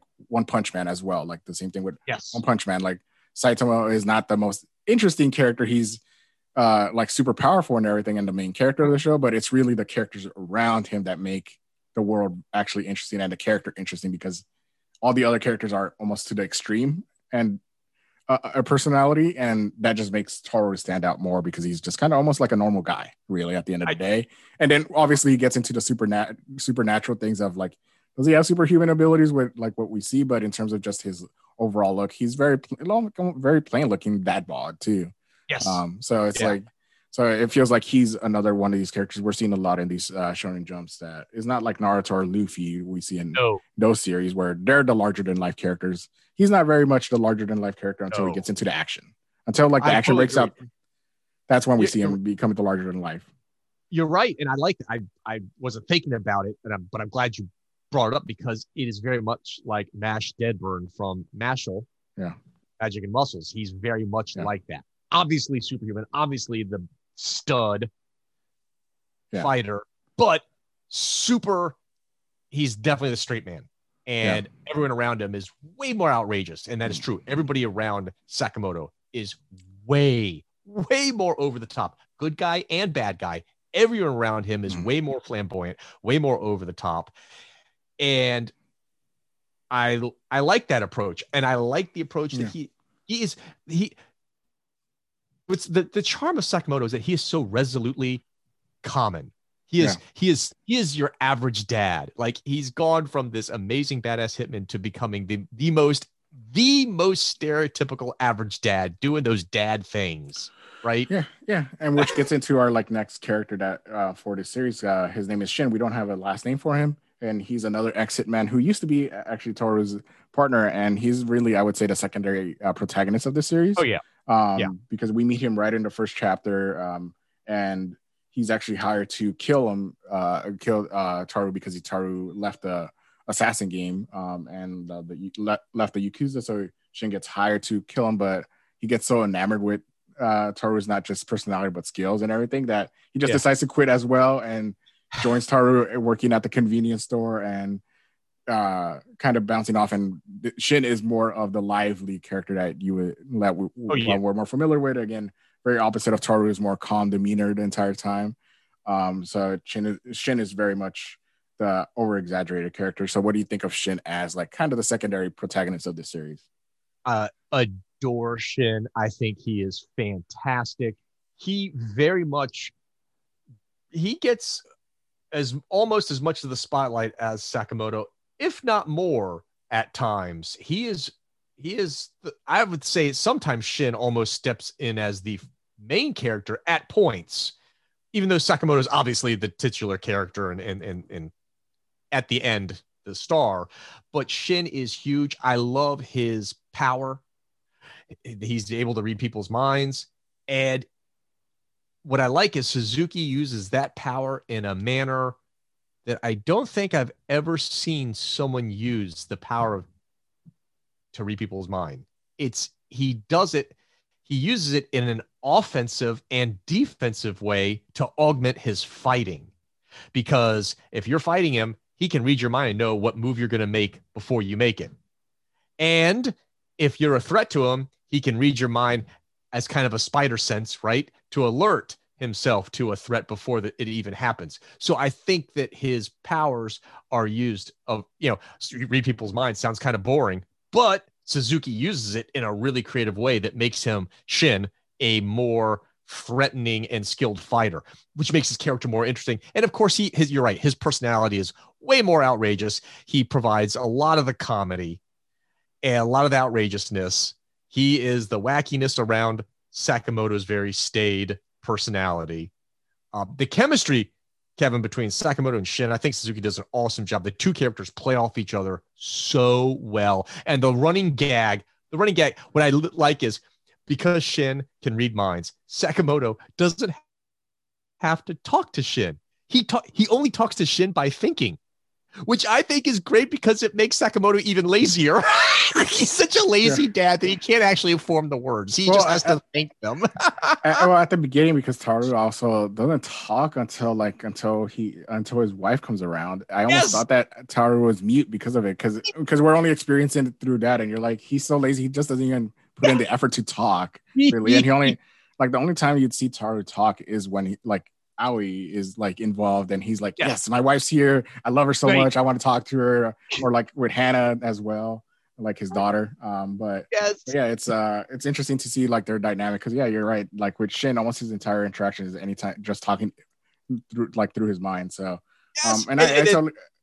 the other long running joke is that that is that uh Sakamoto keeps imagining like when Shin is annoying him, he keeps imagining killing him, and she's yeah. like, "Hey, why you just imagine killing me again?" yeah, like stabbing him with a pencil and all this stuff, or, like in the neck. So, but but yeah, it's I, I, think Shin is a great character, and he's also the character I would say we experience the world through as well. Like he's actually Absolutely. the character that, that we he's almost our eyes and ears of the world instead of Taro, yes. um, which which is great. And I think that especially with you're totally right with the telepath powers because anytime we see what uh, any sort of telepath in a manga or a comic book, they're usually not even a fighter. Um, they're no, usually they're, they're, they're, they're, usually the passive. They're the background, not the background character, but the characters that do a lot of the fighting in the back. Um, yep. Because they always have like a supplementary energy power or something like that to help out. Yep. Um, so it's interesting that we have a character that has the telepath power and is also a great fighter because we don't yes. normally see that happen I think the only mm-hmm. character that kind of fits that mold, but isn't a telepath really, is like Cassandra Cain, um, who oh who, who right. fought like, but like knowing body language and stuff like that, right? And he and kind of Shin fights kind of like Cassandra Cain, where he like he reads he reads people, but he reads people's minds instead of reading like where Cassandra Cain reads body language. He reads yep. um he reads people's minds, and I think he kind of reminds me of that fighting style that that uh um Cassandra Cain's Batgirl did. Um and mm-hmm. again, I really enjoy that character. Again, it's a different type of character when it comes to these telepath powers. And again, it's just fun seeing the dynamic between Taro and uh, Shin because their dynamic is so different from, especially like with getting into our next character of Aoi Sakamoto, which, who is uh, Taro's wife. Um, and she's actually the person that convinced Taro to uh, leave the world of Hitman because she specifically told him, "Hey, you know what? I do not like like blood. I do not like you killing people. I do not like that concept at all. So if we're going to be together, you have to give up that life." And Taro is so in love with her that he's like, "Totally, I'm going to give it up." And it kind of creates an interesting comedy, especially with, when Shin is introduced and brings the assassin world back into Taro's life. That Taro really tries hard to hide that Shin is an assassin or that the assassins are coming after him and stuff like that because he is very much scared of his wife. Like kind of yes. like almost like Goku and Chi, like Goku being scared of Chi Chi and Dragon Ball. Yes. But yes. Um, but it's because he loves Aoi so much that he's like, I don't want to lose this. I don't want to be divorced because like I always specifically tells him that if I find out that you're killing people or you're back to the hitman world, we're getting the divorce. And yes. he's like, he's terrified. That's the only thing that Taro really is scared of is being yes. uh, uh, Aoi asking to be divorced, like for the divorce. Yep. Um, so that it, it creates an interesting dynamic because again, she's not like the angry wife really that we see a, no, a lot, she's but she's like she's she's very sweet and everything, and she's like you kind of understand that you don't want your husband to be out killing people, like no. you don't want that, you don't want that, especially because they especially especially because they have Hana, like they have a daughter right. together. It's like of course you don't want your uh, husband bringing in the world of like the assassins to to your home. Like again, that I think that's what the strength of this series is that they do it in an Aoi's personality in a understandable way where it's not she's not yes. annoying like we see with no uh, whenever like character they try to make the wife sometimes the uh, other antagonist sometimes in these type of they do um uh, somebody that gets in the way of the fun but that's yes. not what I don't think that Aoi is that type of character she's oh. more she's more just like you understand her character the entire time you understand why she would be like look what just happened you killed a yes. bunch of people or you hurt a lot of people why would I want this want her, this alive for myself and our daughter and like right. I think they Suzuki does a good job of making sure you understand her character. So she's part of the fun and mm-hmm. she's not interfering, like making you feel like she's getting in the way of, of things. No, I completely agree. Uh Aoi, is that how you say your name? Aoi? A- Aoi? Oh yeah, I believe maybe so. Yeah, sorry. Sometimes I Aoi. if I'm saying it wrong, I'm saying it wrong. Aoi. She's she's very sweet, and you put your finger on it and I'm very glad that Suzuki took this path path with Aoi's character because you're right. Often these this though this type of wife character is comes across like a a scolding nanny, mm-hmm. and that's not enjoyable to the reader. And yeah. it's it's yeah. it it's she's instead Aoi is very very sweet. She's very loving. She's very fun she likes to have a good time. So that makes her way more likable to the reader. And her Sakamoto family rules, they're basic rules, Kevin, that we should all follow. No killing, no stealing, no lying. These are basic rules, Kevin.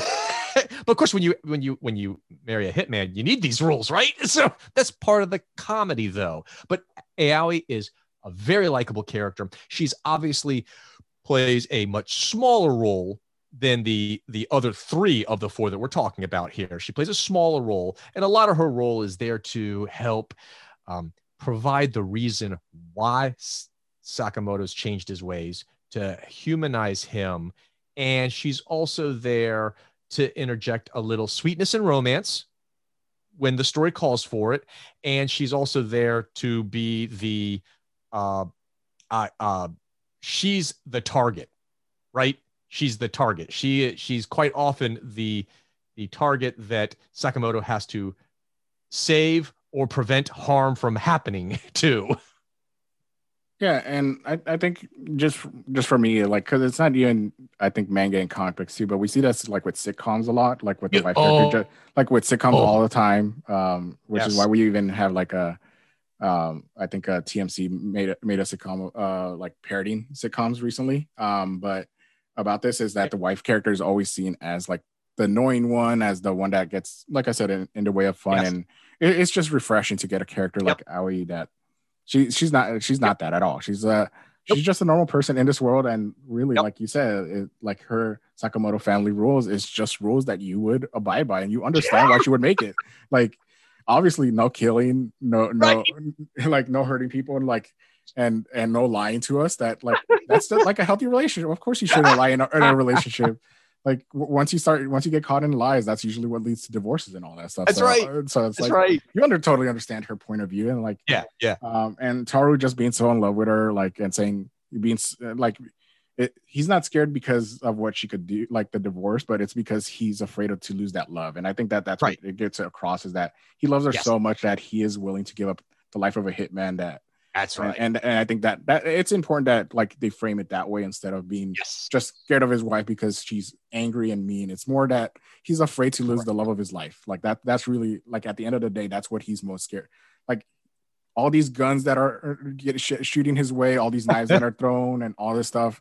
They never scare that, him. That doesn't scare him. What scares him is lo- losing the love of his life. That that's Yep, really yep. that's the that's his only fear in life. Like losing the love of his life and losing also his his daughter to another boy. Um, but Yes. that's another that, that we'll talk about that in a little bit. Uh, but that, Yeah, yeah, that's yeah. a different story. Um, but but yeah, so that it, it again, I just like that they frame it that way. Is that again, you you would totally understand why he would fall for her. You would understand Oh, yeah. why, they, why why they're a couple and everything, and that's great. And and again, the, um, Taro, Shin, and Aoi are the first ones that the first three characters that really really get introduced in the first chapter, and then we do in chapter four of uh, in chapter four of this series we get introduced to the final main character, I would say, of this uh, series, especially in these first 18 chapters, which is Lu Xian Tang, who's the daughter of a triad family. Um, and she actually uh, ends up working at the uh, Sakamoto family uh, convenience store because she, she uh, sees uh, Taro's abilities and everything, and she just decides to join the family. And she is just part of the Sakamoto, another, the final member of the Sakamoto family that makes Yep. uh, up the whole dynamic that we get of the four main characters, like four really main characters of the series what do you think of uh Lu's uh dynamic with everybody? I love Lu's character. And the magic of Lu, I- this is going to sound like I'm, I belittling a character, and I'm not. This is a compliment to her character. What is so great about Lu, again, Suzuki's taking very common manga character tropes and kind of flipping them. He does that with Sakamoto himself, right? Like we said, kind of like how you see you see uh, with uh, uh, Mashle and uh, he's he's not your prototypical shonen manga protagonist, right? Well, Lu is not your prototypical shonen manga female psychic character. Normally, the female psychic character in a shonen manga is very, very uh, in command, right? Very serious, very mature, very skilled, very on top of it, right? I just laying down the law to your stupid spazzy protagonist that's always messing up and getting in trouble. That isn't the case with Lu. She's an idiot. Well, she's not idiot. She is goofy. She is a spaz. She is not at all what you would consider a competent and mature person. But that's why you like her because she's hilarious. I think she is an absolute hoot. I love her to death. And what's great about her, this is this, I guess, this is the best example of the kind of character she is, Kevin. So she's not that great of a fighter until she drinks. Because why, Kevin? Her fighting style is drunken style. Duh. come on, that's great. I just think that's hilarious because it fits her character so well. She's just kind of goofy, ditzy, silly. She's immediately likable, like a big Labrador retriever, right? She's fun. I she's just a great character. I just love Lu. I think every time she shows up, she brings a lot of good comedy with her and gets a lot of good lines and gets the reader laughing at all times. Yeah, and I, I think Lu I, I does com- feel like she completes the family dynamic that Sakamoto um the um Days is going for with with these four characters and when especially when you include Hana who's even a more minor character because she's the daughter of Aoi Right. and, and uh Taro so you don't see much of her but again just completing the family dynamic with Lu of yeah you're right she's a little bit ditzy but I'm glad that she's not like um a love interest she's not portrayed as a love interest to No. Shin or she's not portrayed as Yeah. like a damsel in distress. She is very much like even though she's not competent when she's not drunk uh, when it comes to fighting. Well, as soon as she is, and you feel like she is good backup for uh, Taro yes. and Shin, she's going to be on kind of almost. I like that she is even though they they kind of do treat her as a comedic character throughout. Like once the fighting breaks out, she's at, Yep. standing side by side with Shin and and Taro. Yep. Like she's on that equal playing field. They're not. They don't see her when, especially when fights break out, that she's in Right. the way. Like I'm glad No, that no, they no, don't treat her like she's in the way, or No. like that they need to get her drunk just so that she can join them in the fight. Like they're like they trust her enough to be like join them when they go fight like an army of assassins. They're she's Right. with them. Like so there's at least enough trust with the character, even though she might not she might need to get drunk to to be a badass fighter that that um, especially Taro is. Um I think it's but again, like I'm I'm glad that like at least they don't treat her as a damsel in distress until she gets drunk. Like that that's the one thing Yeah. that I was Oh, yeah. I was I was worried about it when she was first introduced that that's how she would be Uh-huh. treated is that like that character that would get in trouble that Shin and Taro would need to save. But I'm glad that like Suzuki does not goes away from that very quickly of Yeah. not treating her that way. And again, she adds to the fun of this and uh, of Yes. the cast of the series of like she brings another like whereas Taro is a, a silent mute and Shin is kind of overreacting to everything Taro does. Lu is kind of that middle ground of those two characters where she get and again that that's provides her own fun for the dynamic of the, the Sakamoto family that we have here. And I like her reactions to like the Sakamoto family rules that Aoi gives and everything. And she's very much treated as like Taro and Aoi's daughter. Yeah. So and, and again, I'm glad that she's not like a love interest or a damsel in distress, like I said. Um, and which again, again, those are our four main characters. And um, so let's get into um, and we try to avoid spoilers there. We're going to start getting into spoilers now with um with the three arcs that we're going to be talking about, which make up the first 18 chapters of Sakamoto Days. So again, that was our kind of overall thoughts on the characters and kind of the world. Um, so um, so we're going to start getting into a little bit more spoilery territory now with the introduction arc of that takes up chapters one through six. Um, and this is where we get introduced to the four characters. Like I said, in the first chapter, we get introduced to uh, Taro, Shin, and Aoi, and Hana as well. Um, Taro and daughter, like I mentioned previously. And we in this in the first chapter, that's where we learned that Taro is a retired hitman. He used to be known as the best hitman in the world. Shin comes after him because he gets hired by the Yakuza that um, he works for that um, Taro used to be a part of that they want to take him out because again he's too valuable to have out in the world that he might expose they're afraid that he might expose something or whatever he's just too dangerous to have out there they hire Shin Shin goes to meet Taro but he gets so enamored by Taro's personality that he's like I can't do it I can't kill him obviously he could probably kill me before I kill him because I saw it in my mind um, but he also gets enamored by Taro's personality he's like I can't do it he goes back to the Yakuza that hired him to kill Taro, and he tells them, and then that's when a fight breaks out there. And while Shin is able to hold his own, he does get overwhelmed by the numbers, and that uh, that that is until Taro shows up and just kicks the and kicks everybody's ass there, and like helps Shin and just tells Shin, hey, you know what? After they defeat all the Yakuza members, that are, he, uh, Taro uh, says, hey, you can leave the world of Hitman and come work at the convenience store, and Shin just takes up takes him up on the offer that really makes up the first chapter of this um, manga. And from there we kind of like for the rest of the next five chapters we, we get a lot of like one shot stories of like kind of just getting used to the family dynamic where like where um getting more into the Sakamoto rules of Taro not killing or or um or hurting people there is one exception and that is when it comes to saving his wife. And we get that with um when Aoi it, gets uh on a bus where after shopping and everything her bus gets hijacked and um and um Aoi is not concerned at all that her bus got hijacked because she knows that her husband is going to save her, and that's kind of where we Yeah. learned that that this is kind of on, the only time that during their marriage that especially Taro has activated his hitman mode where he has saved her a couple times, um, and and then like like almost like a spider sense, Taro shows up there. He knows that she's in danger, and just they he and Shin put on some masks and defeat all the people hi- the, the the criminals hijacking the the bus and save Yeah, Kevin, he stops the bus. He Yeah. stops a eating bus with a street sign. Yep. And again, kind of getting into like what, what Rock said previously that we like as each chapter goes along, we kind of learn that Taro does have some supernatural abilities. Again, it's not to, made made look to look like, or at least the characters don't say that he has like superhuman powers or whatever. But Right. he, he is he does obviously have some superhuman strength. He has superhuman like agility and stuff like that, and just his movements around, um, how he moves around.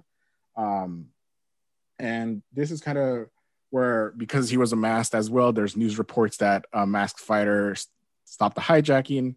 this is where we meet an uh, officer Nakasa, um, who decides to um, that Sakamoto fits the description of this guy.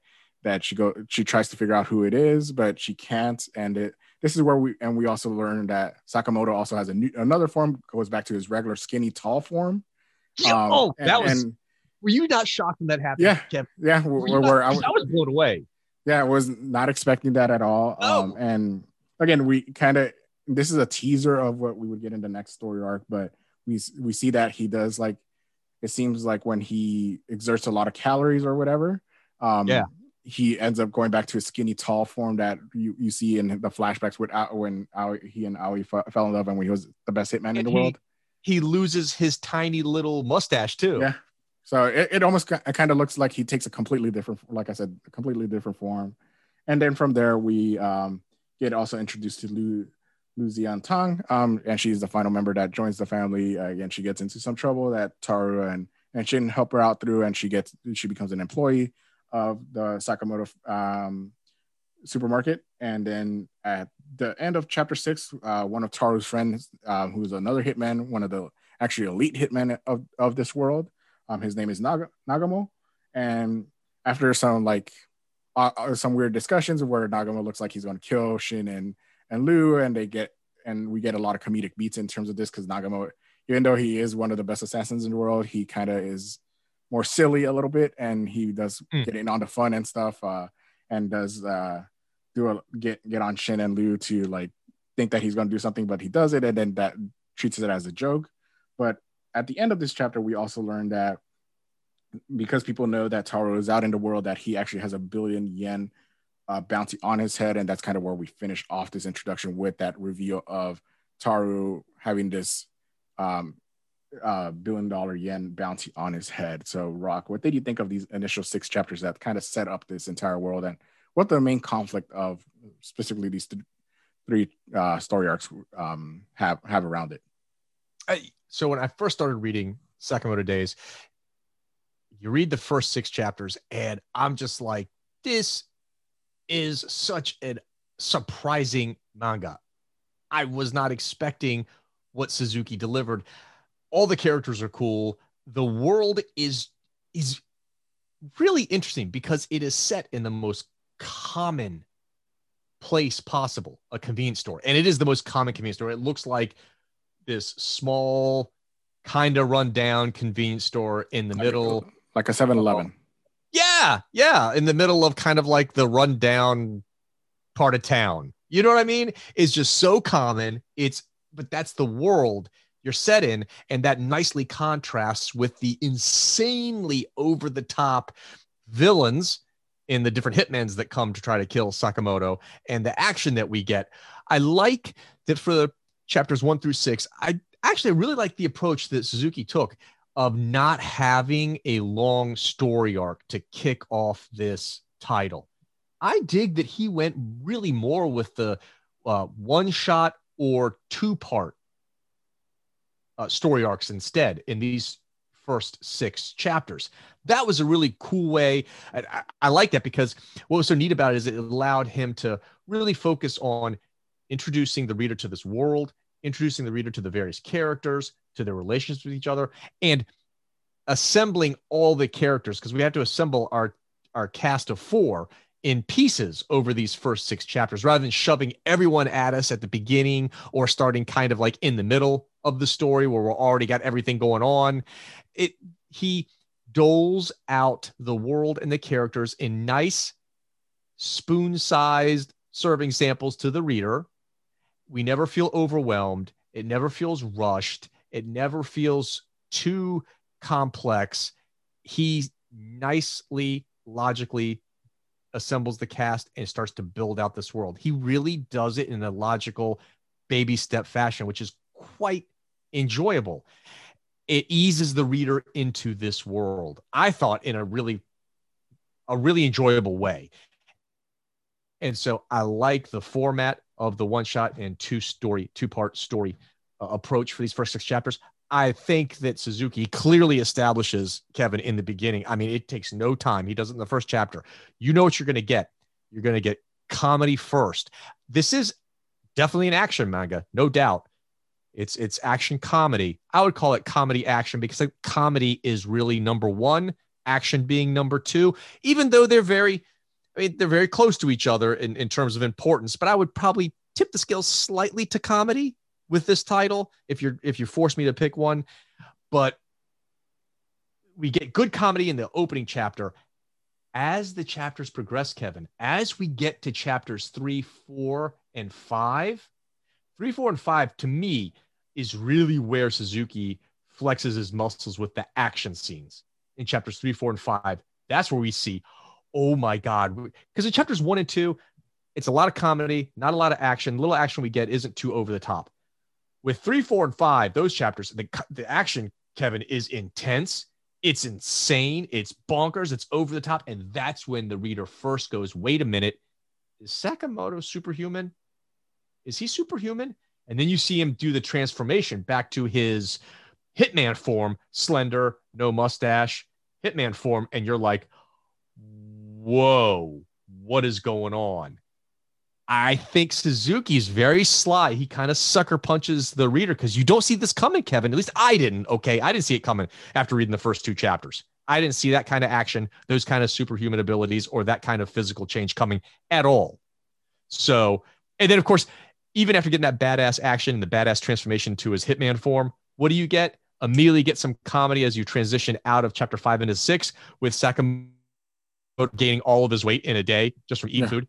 it's just and the character and Shin being like, "What the heck just happened? he, he's fat again."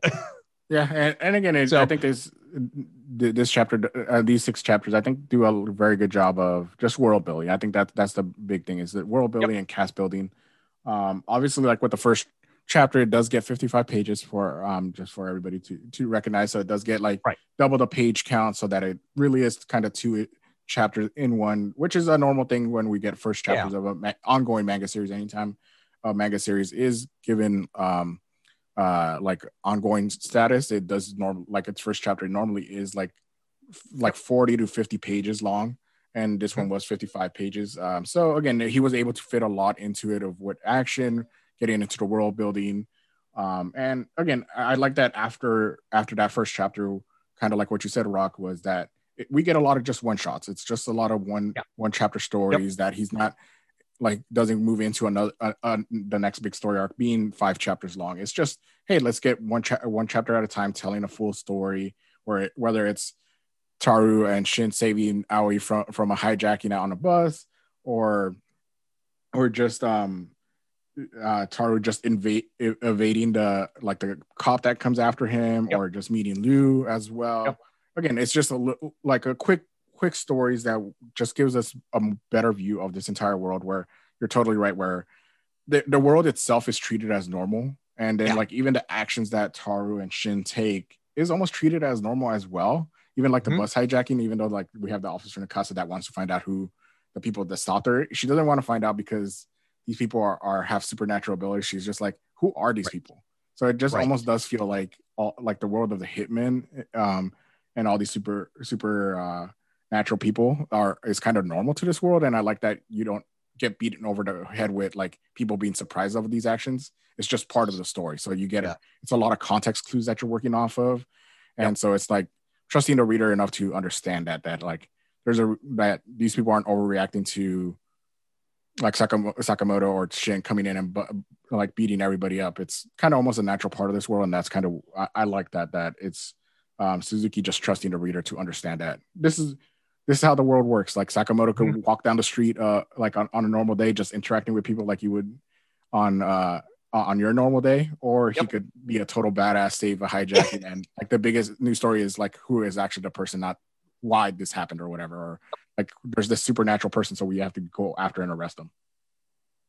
Agreed. Agreed. I think I think that's great. I think also the the one shot format for these first six chapters also is a good way of advertising to the reader what they can expect like hey this is the, this is the kind of story you can expect. These are the kind of characters you can expect. And let me give you some nice fully fully condensed fully contained stories so you can see what you can get on this title. And then I, now that you understand what i'm going to deliver on a on a weekly basis i'll start to expand out to the longer story arcs Yeah, and I'm glad that that's why with chapter six, I'm glad that that's where we really get established more into the long term aspect of what this entire series is going to be about. With Nagumo introducing the um, yes. to, um the billion dollar yen uh, bounty that's on Taro's head. I think that it's good that we didn't get that until chapter six, so that way we could just focus on the first five chapters was just about the Taro family dynamic, getting into like the world building aspect of the series, and then chapter six just punch you in the gut with the actual big sto- story of this entire series of the bounty that's on Taro's head, and now we got to we, we're left questioning, hey, how is he going to get out of this? Because he does have the Sakamoto family rules where he can't kill people, but now the entire assassin world is coming after him. So it's going to be very tough, and like you're you are left at the end of chapter six wondering how that's going to like interfere with like Sakamoto's peaceful family life that he try he wants to have with with Aoi and Hana. Yeah, I I completely agree with you. Chapter six is the if you want to ask me where's the the real beginning in air quotes the real beginning of this manga it is chapter six. Chapters one through five is all introduction to the world and the characters. Chapter six kevin that that is the foundation for the story on this title all the way up to the most recent chapter of that you know i'm reading the whole i've, I've already read the most recent chapter 34 chapter six that is the foundation for everything going forward all the way to the most current chapter so really, if you want to look at the, the the real beginning, it's chapter six. That's a super important chapter where it's kind of like Suzuki's like, okay, guys, y'all got a flavor for what's going on here. Cool. You ready now for the story to get going? Got it. Here it is. Now you know what this guy is. How is he going to get around not killing people? How's he gonna, how is he going to be able to save his family and dealing with this Japanese assassin association coming after him on a daily basis and you don't know where, when, how.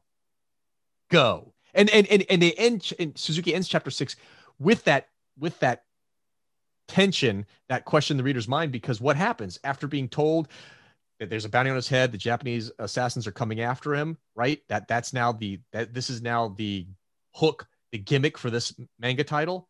What do they do? I always like, hey, we got to take uh, our daughter off to the uh, to the fair and have some fun at the fair. And he's like, I just found out that we're going to be, we're targeting all these assassins. How am I going to take my family to the fair and protect them? End of chapter. So it's a really good way to show you this is we're going to go for and see this is how it's going to affect his family life. Yeah, and which get, gets us uh, perfectly into the next story arc, which is uh, chapter seven through thirteen, is the Sugar Park arc, which is where that we really get the first we get the first story where it's the entire Sakamoto family with Taro, Shin, Aoi, Hana, and, and Lu all going to basically an amusement park. And in this entire time, uh, uh, Taro, Shin, and and Lu are while they're trying to ha- make sure that Hana and uh, Aoi are having fun, they also are trying to make sure that they don't find out that there is the bounty on their head. So they are yes. trying to take out assassins as they come along, whether it's like at a haunted house where Taro is yes. like using the haunted house to take out assassins, or is it on top of a roller coaster where Shin is fighting off an, another assassin and Lu is elsewhere in the park fighting assassins. So you get a lot of like this is a very action heavy arc, but it's still like kind of what you said is going into the comedy aspect. And this is where we really also get we saw in, in the first um, um, introduction arc of like Sakamoto's skinny form, but this is where we really see um, Taro Sakamoto's yeah. um, skinny form in full action because like yeah. again things break down so hard that he actually ends up pulling out like like burning a lot of calories because he's fighting all over the park and then he goes back into his skinny form and we just see like how really this is uh, Sakamoto at his full power. Um, yes. And then by the end of it, we get it also introduced to the Don de Kai, um, which is a big big group that's after him that put this billion dollar bounty on his head and everything. So again, we get a lot, and it's a very action heavy arc, but again, still feed it into the comedy. What did you think of this uh the Sugar Park arc? I the Sugar Park arc was awesome. I thought it was fantastic. The situation that Suzuki puts Shin and Sakamoto and Lu in where they have to protect Sakamoto's family without them knowing that there are assassins going on them. That's that's always just rife for entertainment and comedy. It's kind of like the the most recent uh, chapter, uh, the most recent story arc over in Spy X Family. that we're reviewing where yeah. they they can't let on to the secret of what's going on. Yeah, you, yeah. So that kind of scenario where your heroes have to protect someone, but no one can find out about it, is just rife for entertainment. It just is, and this is no exception. It's just so fun to watch our heroes have to fight off these various assassins, and we get some pretty cool assassins too. I I dig the the two the two main ones of uh, hard boiled uh, assassin and boiled. He's super super duper hard boiled, always tough, always cool talking, right? And his female counterpart Obiguro, who totally gets turned on by hard boiled. The more hard boiled he talks, the more turned on she gets by him. it's uh, it's hilarious, Kevin. These two characters are so funny. And so and so and and so again, you Suzuki showing how it's not just our main characters are entertaining, it's also these assassins that show up to fight them that are incredibly entertaining. Beyond just the good comedy again, beyond just the excellent action, and we do get a lot of really intense, awesome action. I think the battle between the one assassin and Shin on the roller coaster might be my favorite. That was really cool moment. Some big moments in that action scene, but all the action is really, really creative. I think first of all, and exciting and big, big action moments. So even though the action and the comedy continue to be aces, what I really like is Suzuki starts to show you the heart of this manga. This isn't just comedy and action. There's a lot of heart to the story too. And I think it's important that we see we have three different assassins coming after our heroes in this story arc. The first assassin, the blonde guy who attacks them on the roller coaster, again, remember they can't kill, right? So Shinzen ends up defeating him, and they, the assassin's like, "You're not going to kill me? No, no, you're good." And he's like, uh, dumbfounded and kind of turns turns over a new leaf. He's like, "Wow, well, the Sakamoto, he's a good guy." And then we see it again with hard boiled, uh, uh, boiled and and Obiguro. Again, they are touched by the compassion and the heart, the good spirit of Sakamoto and Shin and Lu. And they, even though they're defeated, end up being like, you know what? We're not going to come after you anymore either. And so you can kind of see where the, and this is kind of like the the heart of the story where Suzuki's having our heroes have a positive influence on these assassins who come after them. And I know this is a common I know this is a common shonen manga trope, right? Where our good guys defeat the villains and make the and, and redeem the villains at the end, right? But what I like about it is, is that they don't fully redeem them where these villains then join the team. These three villains don't join the team. They go on their own way, but they're no longer adversaries. They have grown a little bit. And I like that. I think that's a nice, it's a nice touch. And it shows that our heroes are more than just here to kick butt they're here to actually make people better through their, or through their their their their virtues. Yeah, and I think you, you summed it all perfectly. Like just to add add on to that, I think the fun fun thing about this is that also like Suzuki is just um flexing his art art style too. Like with yes. with uh while Shin and Lu are able to break off from the family, like to, so that they could deal with the assassins, that's not the same case for Taro, who is actually trying to spend time with his family.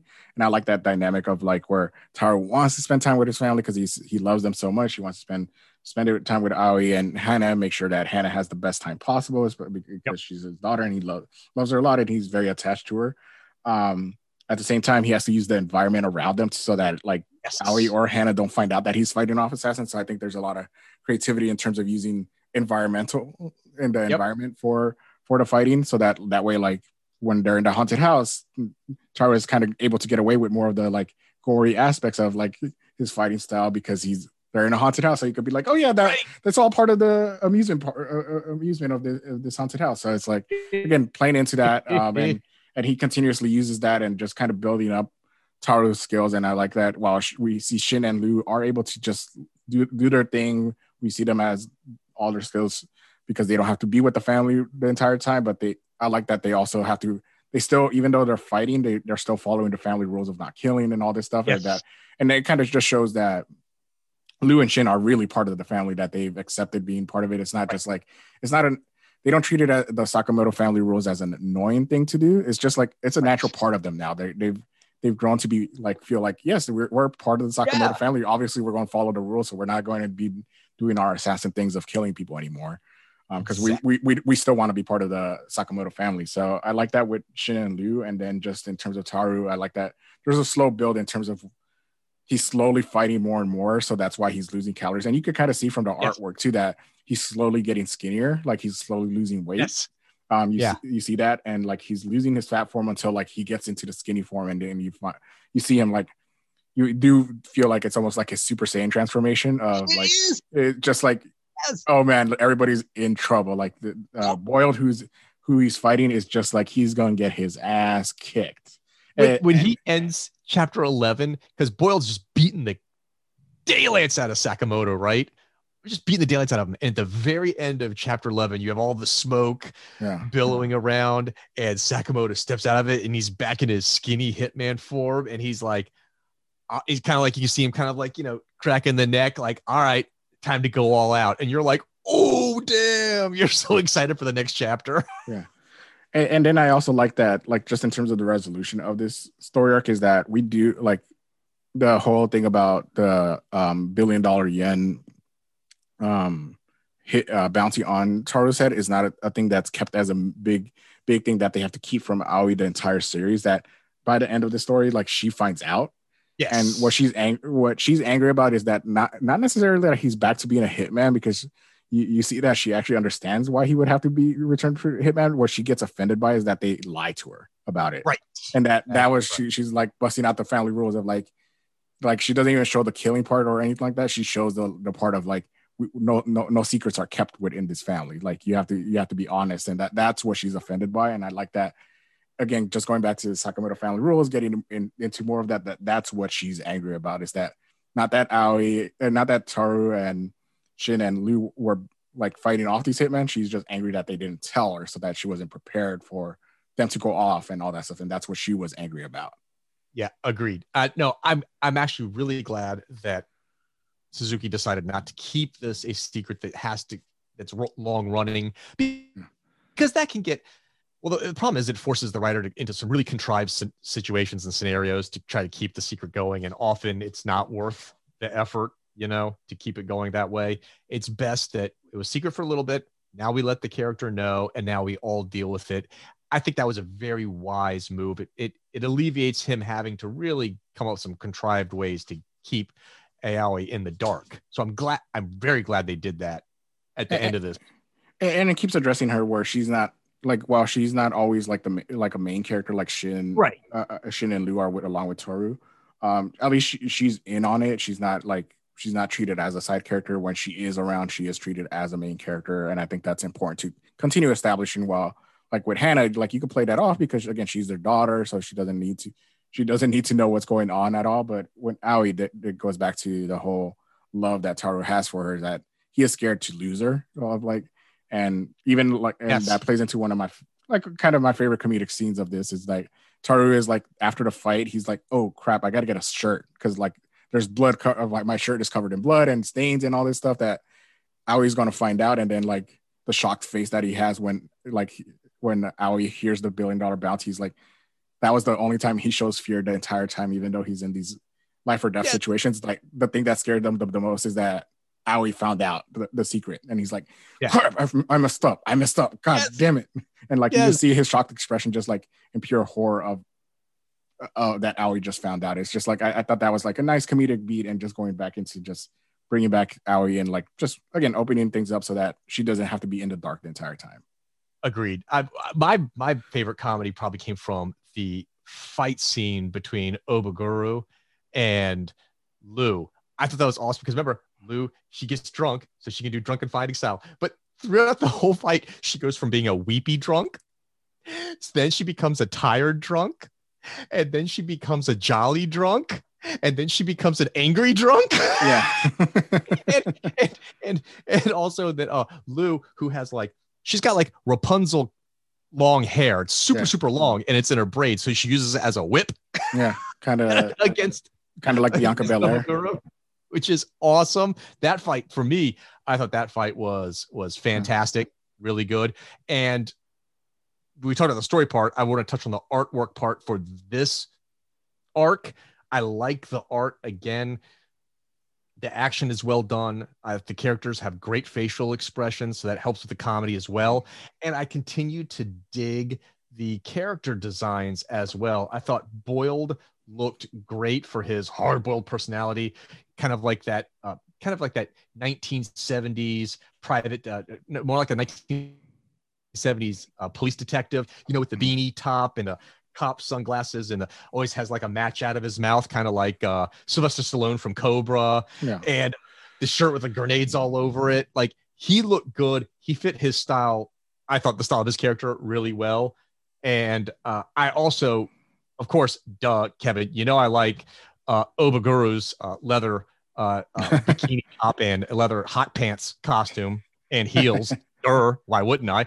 so You're again, right. the character designs are really well done, I think, in the con- Yeah. for the story arc. Yeah, and overall, I think the story arc does a good job of just showing how things quickly escalate. I think it just gives you, it, it's both showing you like, oh, this is how he's going to write a long term story arc, but in all quick fashion. Because again, this chap, this story arc is what six chapters long, um, so it's not it's not very long like you would typically get from a manga. So I like that we're intro- start, starting to get a slow buildup of like bigger a bigger story going on. Which again, going back to the whole bounty on Taro's head of like it is going to slowly become more and more. And with especially with Boiled and Obiguro, we're kind of getting a teaser of the type of assassins that are going to be coming out. That each Yeah. of the assassins that are going to be coming out after the Saka- Sakamoto family is going to have their own unique flair to it. It's not all just like kind of your standard assassin, like kind of hitman style, but it's everybody's going to be a character on itself. And I'm and Boiled and Obiguro are the perfect analogies of, of that of just like showing, hey, this is going to be the type. Just expect outrageous characters that all have different looks to them. They're not all going to be the same, just in a, in a suit. It's going to be diff- different styles of of assassins that are going to be coming after them. Um, and which kind of gets into our the next Before we move two. on, Kevin, Oh, oh, yeah. one thing uh, I, I just I got to point out that when we learn about the Don Denkai, Yeah, the assassin group that's trying to kill Sakamoto, where does Suzuki have Sakamoto and Shin and Lu go for this information? Is it some really cool, elaborate underground secret Oh, yeah, base? Is yeah. it something flashy? And neat? No, it's this run of the mill movie rental store renting not Blu-rays, Kevin, but VHS tapes. yeah. And you get the tape, you go to the viewing room, and the tape tells you whatever secret information you need to have. And that's how they this this organization passes, you know, secret It's, uh, information around from spy to, to assassin to spy to assassin. it's very Mission Impossible. It is, but but again, it's using something so super common, right? Like a movie rental place renting VHS. It, it's nothing. It's nothing fancy or elaborate or high tech. Or it it just goes with this world, doesn't it? Yeah, yeah, and then yeah, and doing VHS tapes, which is like for while we remember VHS tapes, not like your kids won't at all. No, So I it's just like thought that was it's going back into like how o- very old school this like some of this world is uh, like the assassins where yeah you have a VHS Yeah. of the Don Donkai which is the big bad of the series and like they still they still have this old school thing of like VHS tapes out in the world somehow. Just Which is awesome. which is you're left like how competent are the, the Donkai that they have this in just a rental place still? yes, like why why would they still have it there and why wouldn't it be more of secret? Which again just kind of feeds into that stuff too yeah, yeah, yeah. Sorry, I, had to- I had no, to no, you're, oh no, yeah, you're, you're totally fine. I, I actually forgot about that, so it's good that you you mentioned that before I, we get into the next arc, which is really like two chapters, like because it just kind of continuing this of like where Yeah. and we're just kind of moving settings from the sugar park uh, to where Taro Shin and Lu just decide, hey, you know what, we can't let this ha- let this continue. We can't just continue fighting off all these assassins. So you know what, let's just take the fight to them. They Yep. go to the Dodonkai uh, HQ um while Sakamoto's team is taking out the like all the guards really they're not like super assassins. They're just kind of guards into headquarters. As that is going on we learned that uh or we actually see Nagumo he's actually in a meeting with all the super elite assassins. And this is where we find out about there's this assassin, and Nagumo actually once Sakamoto's team enters this room where there's a bunch of dead bodies around. Um, Nagumo shares that uh, there's this assassin that came uh, started revealing himself when the bounty on Taro's head came came out. Um, that and his name is X. That's the only thing that we know about him is that his name is X. That he leaves like an X mark on the wall, and he's actually going around killing the suit um, super assassins. Um, so it's kind of teasing us that maybe this X character is using the bounty on Taro's head as a cover to kill all the assassins in the world. And we also learn about, this is where we actually learn about the super elite assassins uh, of of uh, the Sakamoto Days world that um, Taro was a part of, and also Nagumo were a part of. That they are the ones that are seen as keeping order um, throughout the world, and so it's not just Japan; it's throughout other countries. Um, and so so again, uh, kind of shares this and just kind of puts it out there. So now we have kind of almost like our own big bad in, in a way of with X and this legendary figure that is going out there and killing people and killing top assassins. So we have that to contend with, and that kind of wraps up chapter 14 and 15 of just kind of setting that up. And it's kind of more just setup of the world of of this while also dealing with the what getting more into Taro's backstory with him being part of the order, which is called for the super assassins. Um, and from there, we kind of go back into a normal. We get two more, two more one shots, a couple more one shot stories. One of them being uh, Hana, um, just kind of going into Hana's birth and how actually it might be Hana's birth that calmed Toru completely down from being a hitman. Because when she when he saw uh, Hannah Hana for the first time, he just completely just became just a, p- a pile of mush and just said like going very po- acting very poetic about her birth and being like um being how she's his flower and everything like that and so kind of you get into of how he's very protective of his kid and we we see how protective uh, how how protective he is of Hana by when like a boy comes in and says oh let me be can I be your boyfriend and Taro hears this and he is not happy. And like the next next thing you see is that Taro's get back at the convenience store getting his gun ready, polishing his gun, and like Aoi is telling him, "You are not killing that boy.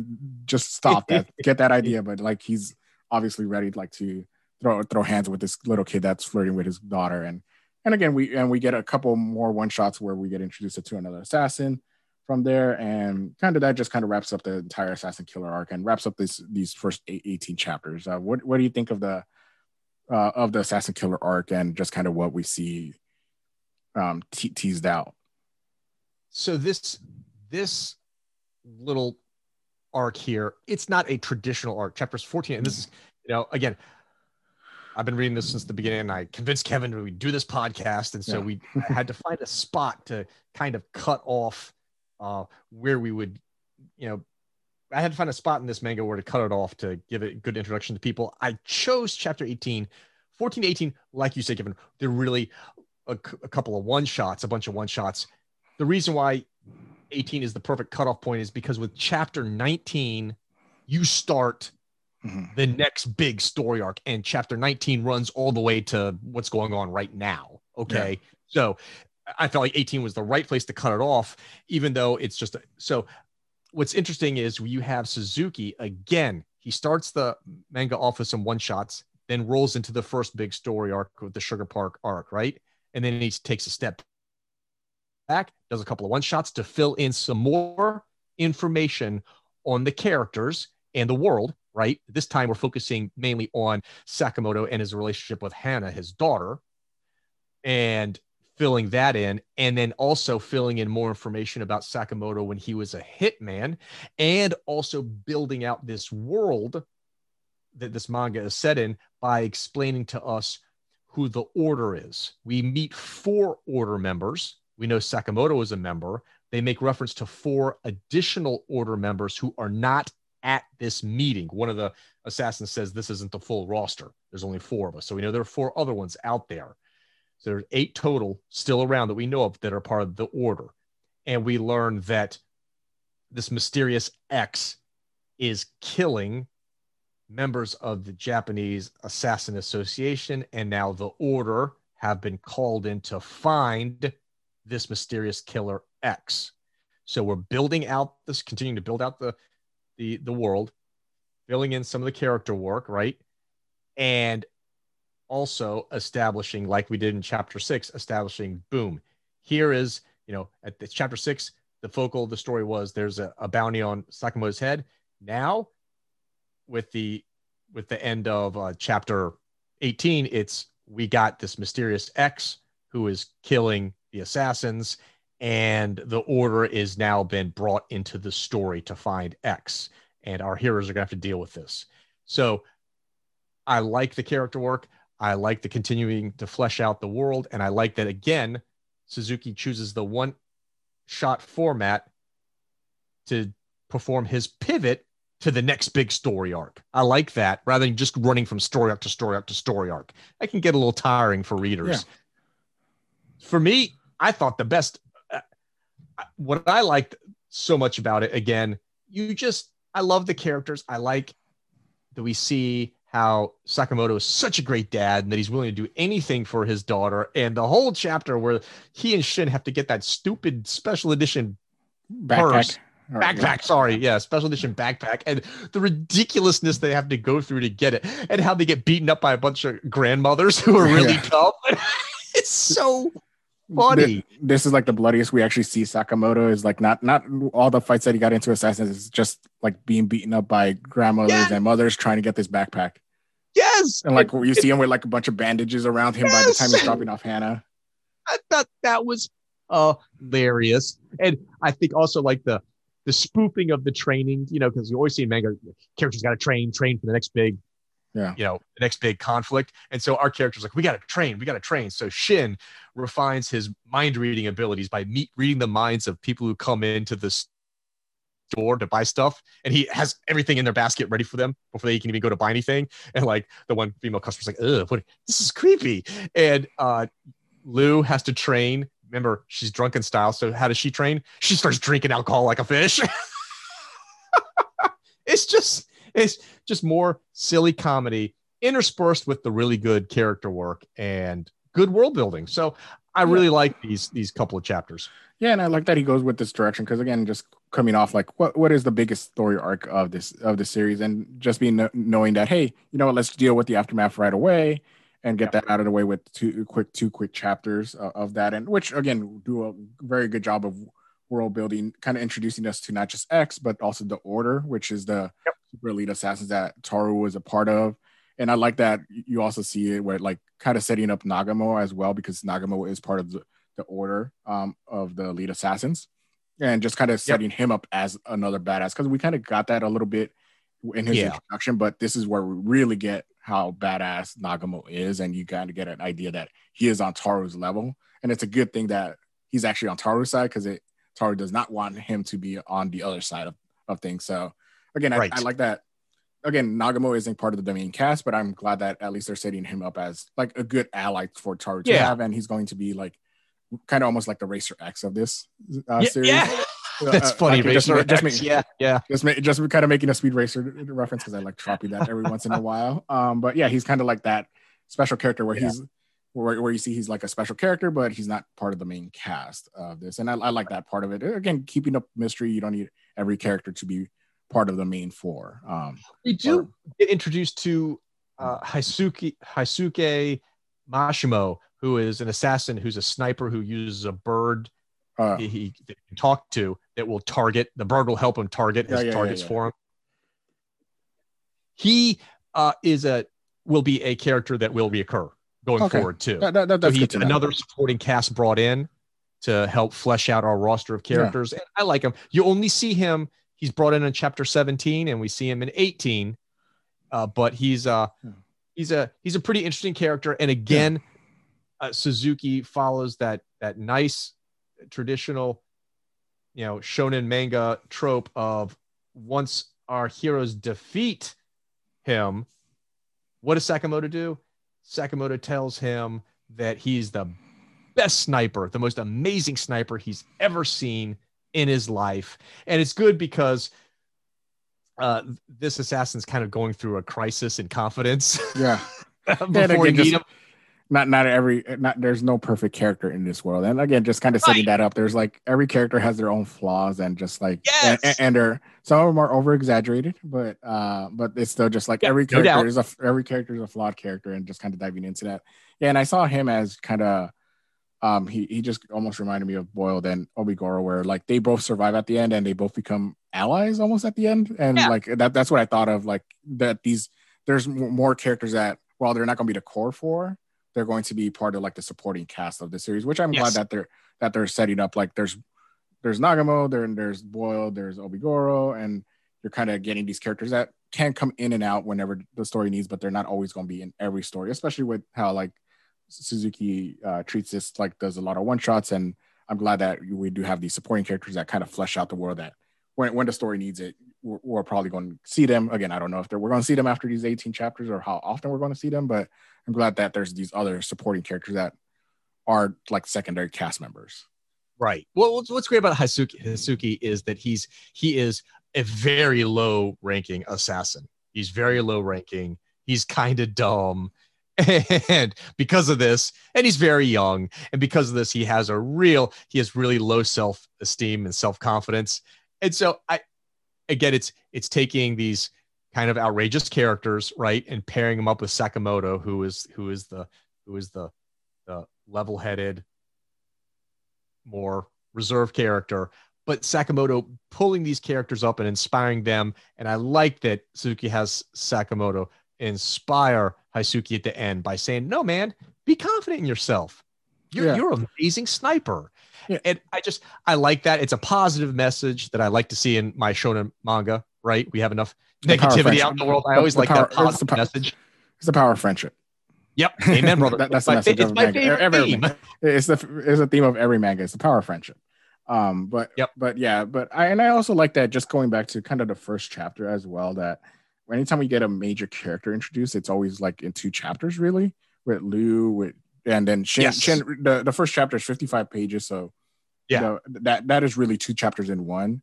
And it Yep. kind of the same thing with Lu. Her introduction is is two chapters, and Heisuke is is also two chapters, and even uh, even uh Boiled and Obiguro, who are really in this for like you could say two chapters, really. Like all these Yeah. characters that are going to be recurring in this series get those two chapter treatments instead of the one shot treatment, and I'm glad that Yes.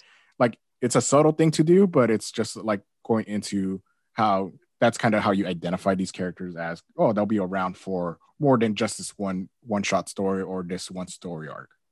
Yep, absolutely. So so again again overall I think this these 18 chapters I'm very glad I read read it and I'm excited to read more of it and just catch up to what the current story arc is is and where where everything is at. And and again thank you very much Rock for introducing me to this um uh, this, this uh series. So um and I'm very excited to read more of it um and just find out what the Sakamoto family is up to. So um overall Rock when when it comes to these 18 chapters what would you score it I would go.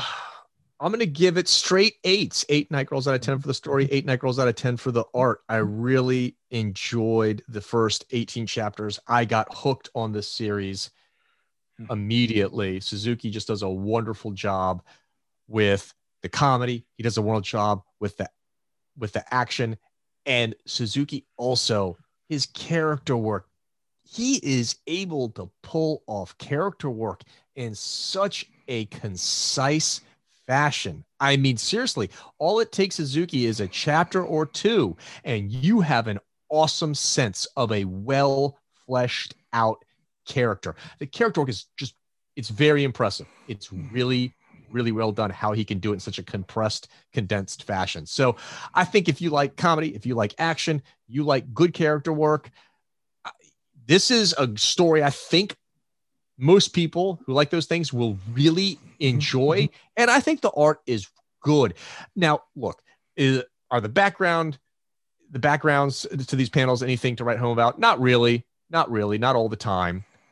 But the art, while it may not hit the same highs of like, uh, you know, maybe Yeah, kaiju number kaiju eight. number eight. Okay. It may not hit those kind of crazy highs. It never has any real lows, in my opinion. It's very consistent, Mhm. it's very solid.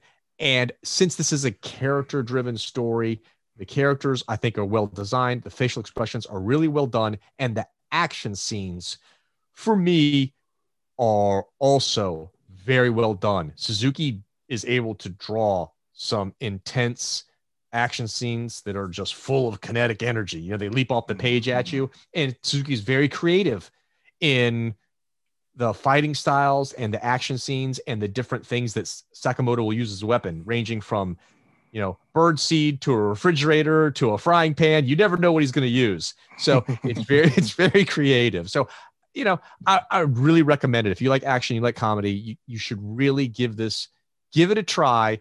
It's, it's something a little bit different than what you would traditionally get, I think. Yeah, and I couldn't put it any better. And I think I completely agree that it this is an eight nine girls out of ten for me, straight across the board for story art. Art, um, or like I said before, it, this just it's a very fun to get into a comedy action series because, like you said before, that the, this is a very co- comedy centric uh, with the action just adding to the comedy. Um, so I do think it's a comedy first, and and I, it just got me excited to read more of it. And again, if you're looking for something that's more lighthearted, that's still action based, I think this is a great series to read, whether you're a comic fan or a mega fan. Um, and yeah, and I think Suzuki just knocks it out of the park in, tr- in terms of int- doing a lot of world building in these 18 chapters, introducing us to a lot of characters and a lot of characters that you're just interested in and want to see what what they're going to be up to in the future. So again, I do recommend checking out Sakamoto Days. You could read it on the Viz Media app if you have the subscription there, or you could also um, buy buy the individual volumes. I think that there's a couple of volumes out already, and you could also get the individual chapters. So again, highly recommend ch- checking out Sakamoto Days when you get the chance. Um, and again, that that that is where we're going to close out this episode of the Manga Revolution podcast. Again, if you want to catch um, past episodes or more of our work that we do with comic books and manga, you could check us out at and that, that's where you'll find all, all Rock and I's work. Um, and Rock, th- again, thank you very much for joining me on this episode, and I look forward to doing a more uh, another episode with you. Absolutely. Fun as always. And All I love when I can get Kevin to hop on yet another title to read and take up even more of his time. well, thank you very much for doing that. So, like, uh, obviously, we have all the time in the world with what's going on in the world right now. So, but again, th- again, thank you very much. And again, everybody have a great rest of your day.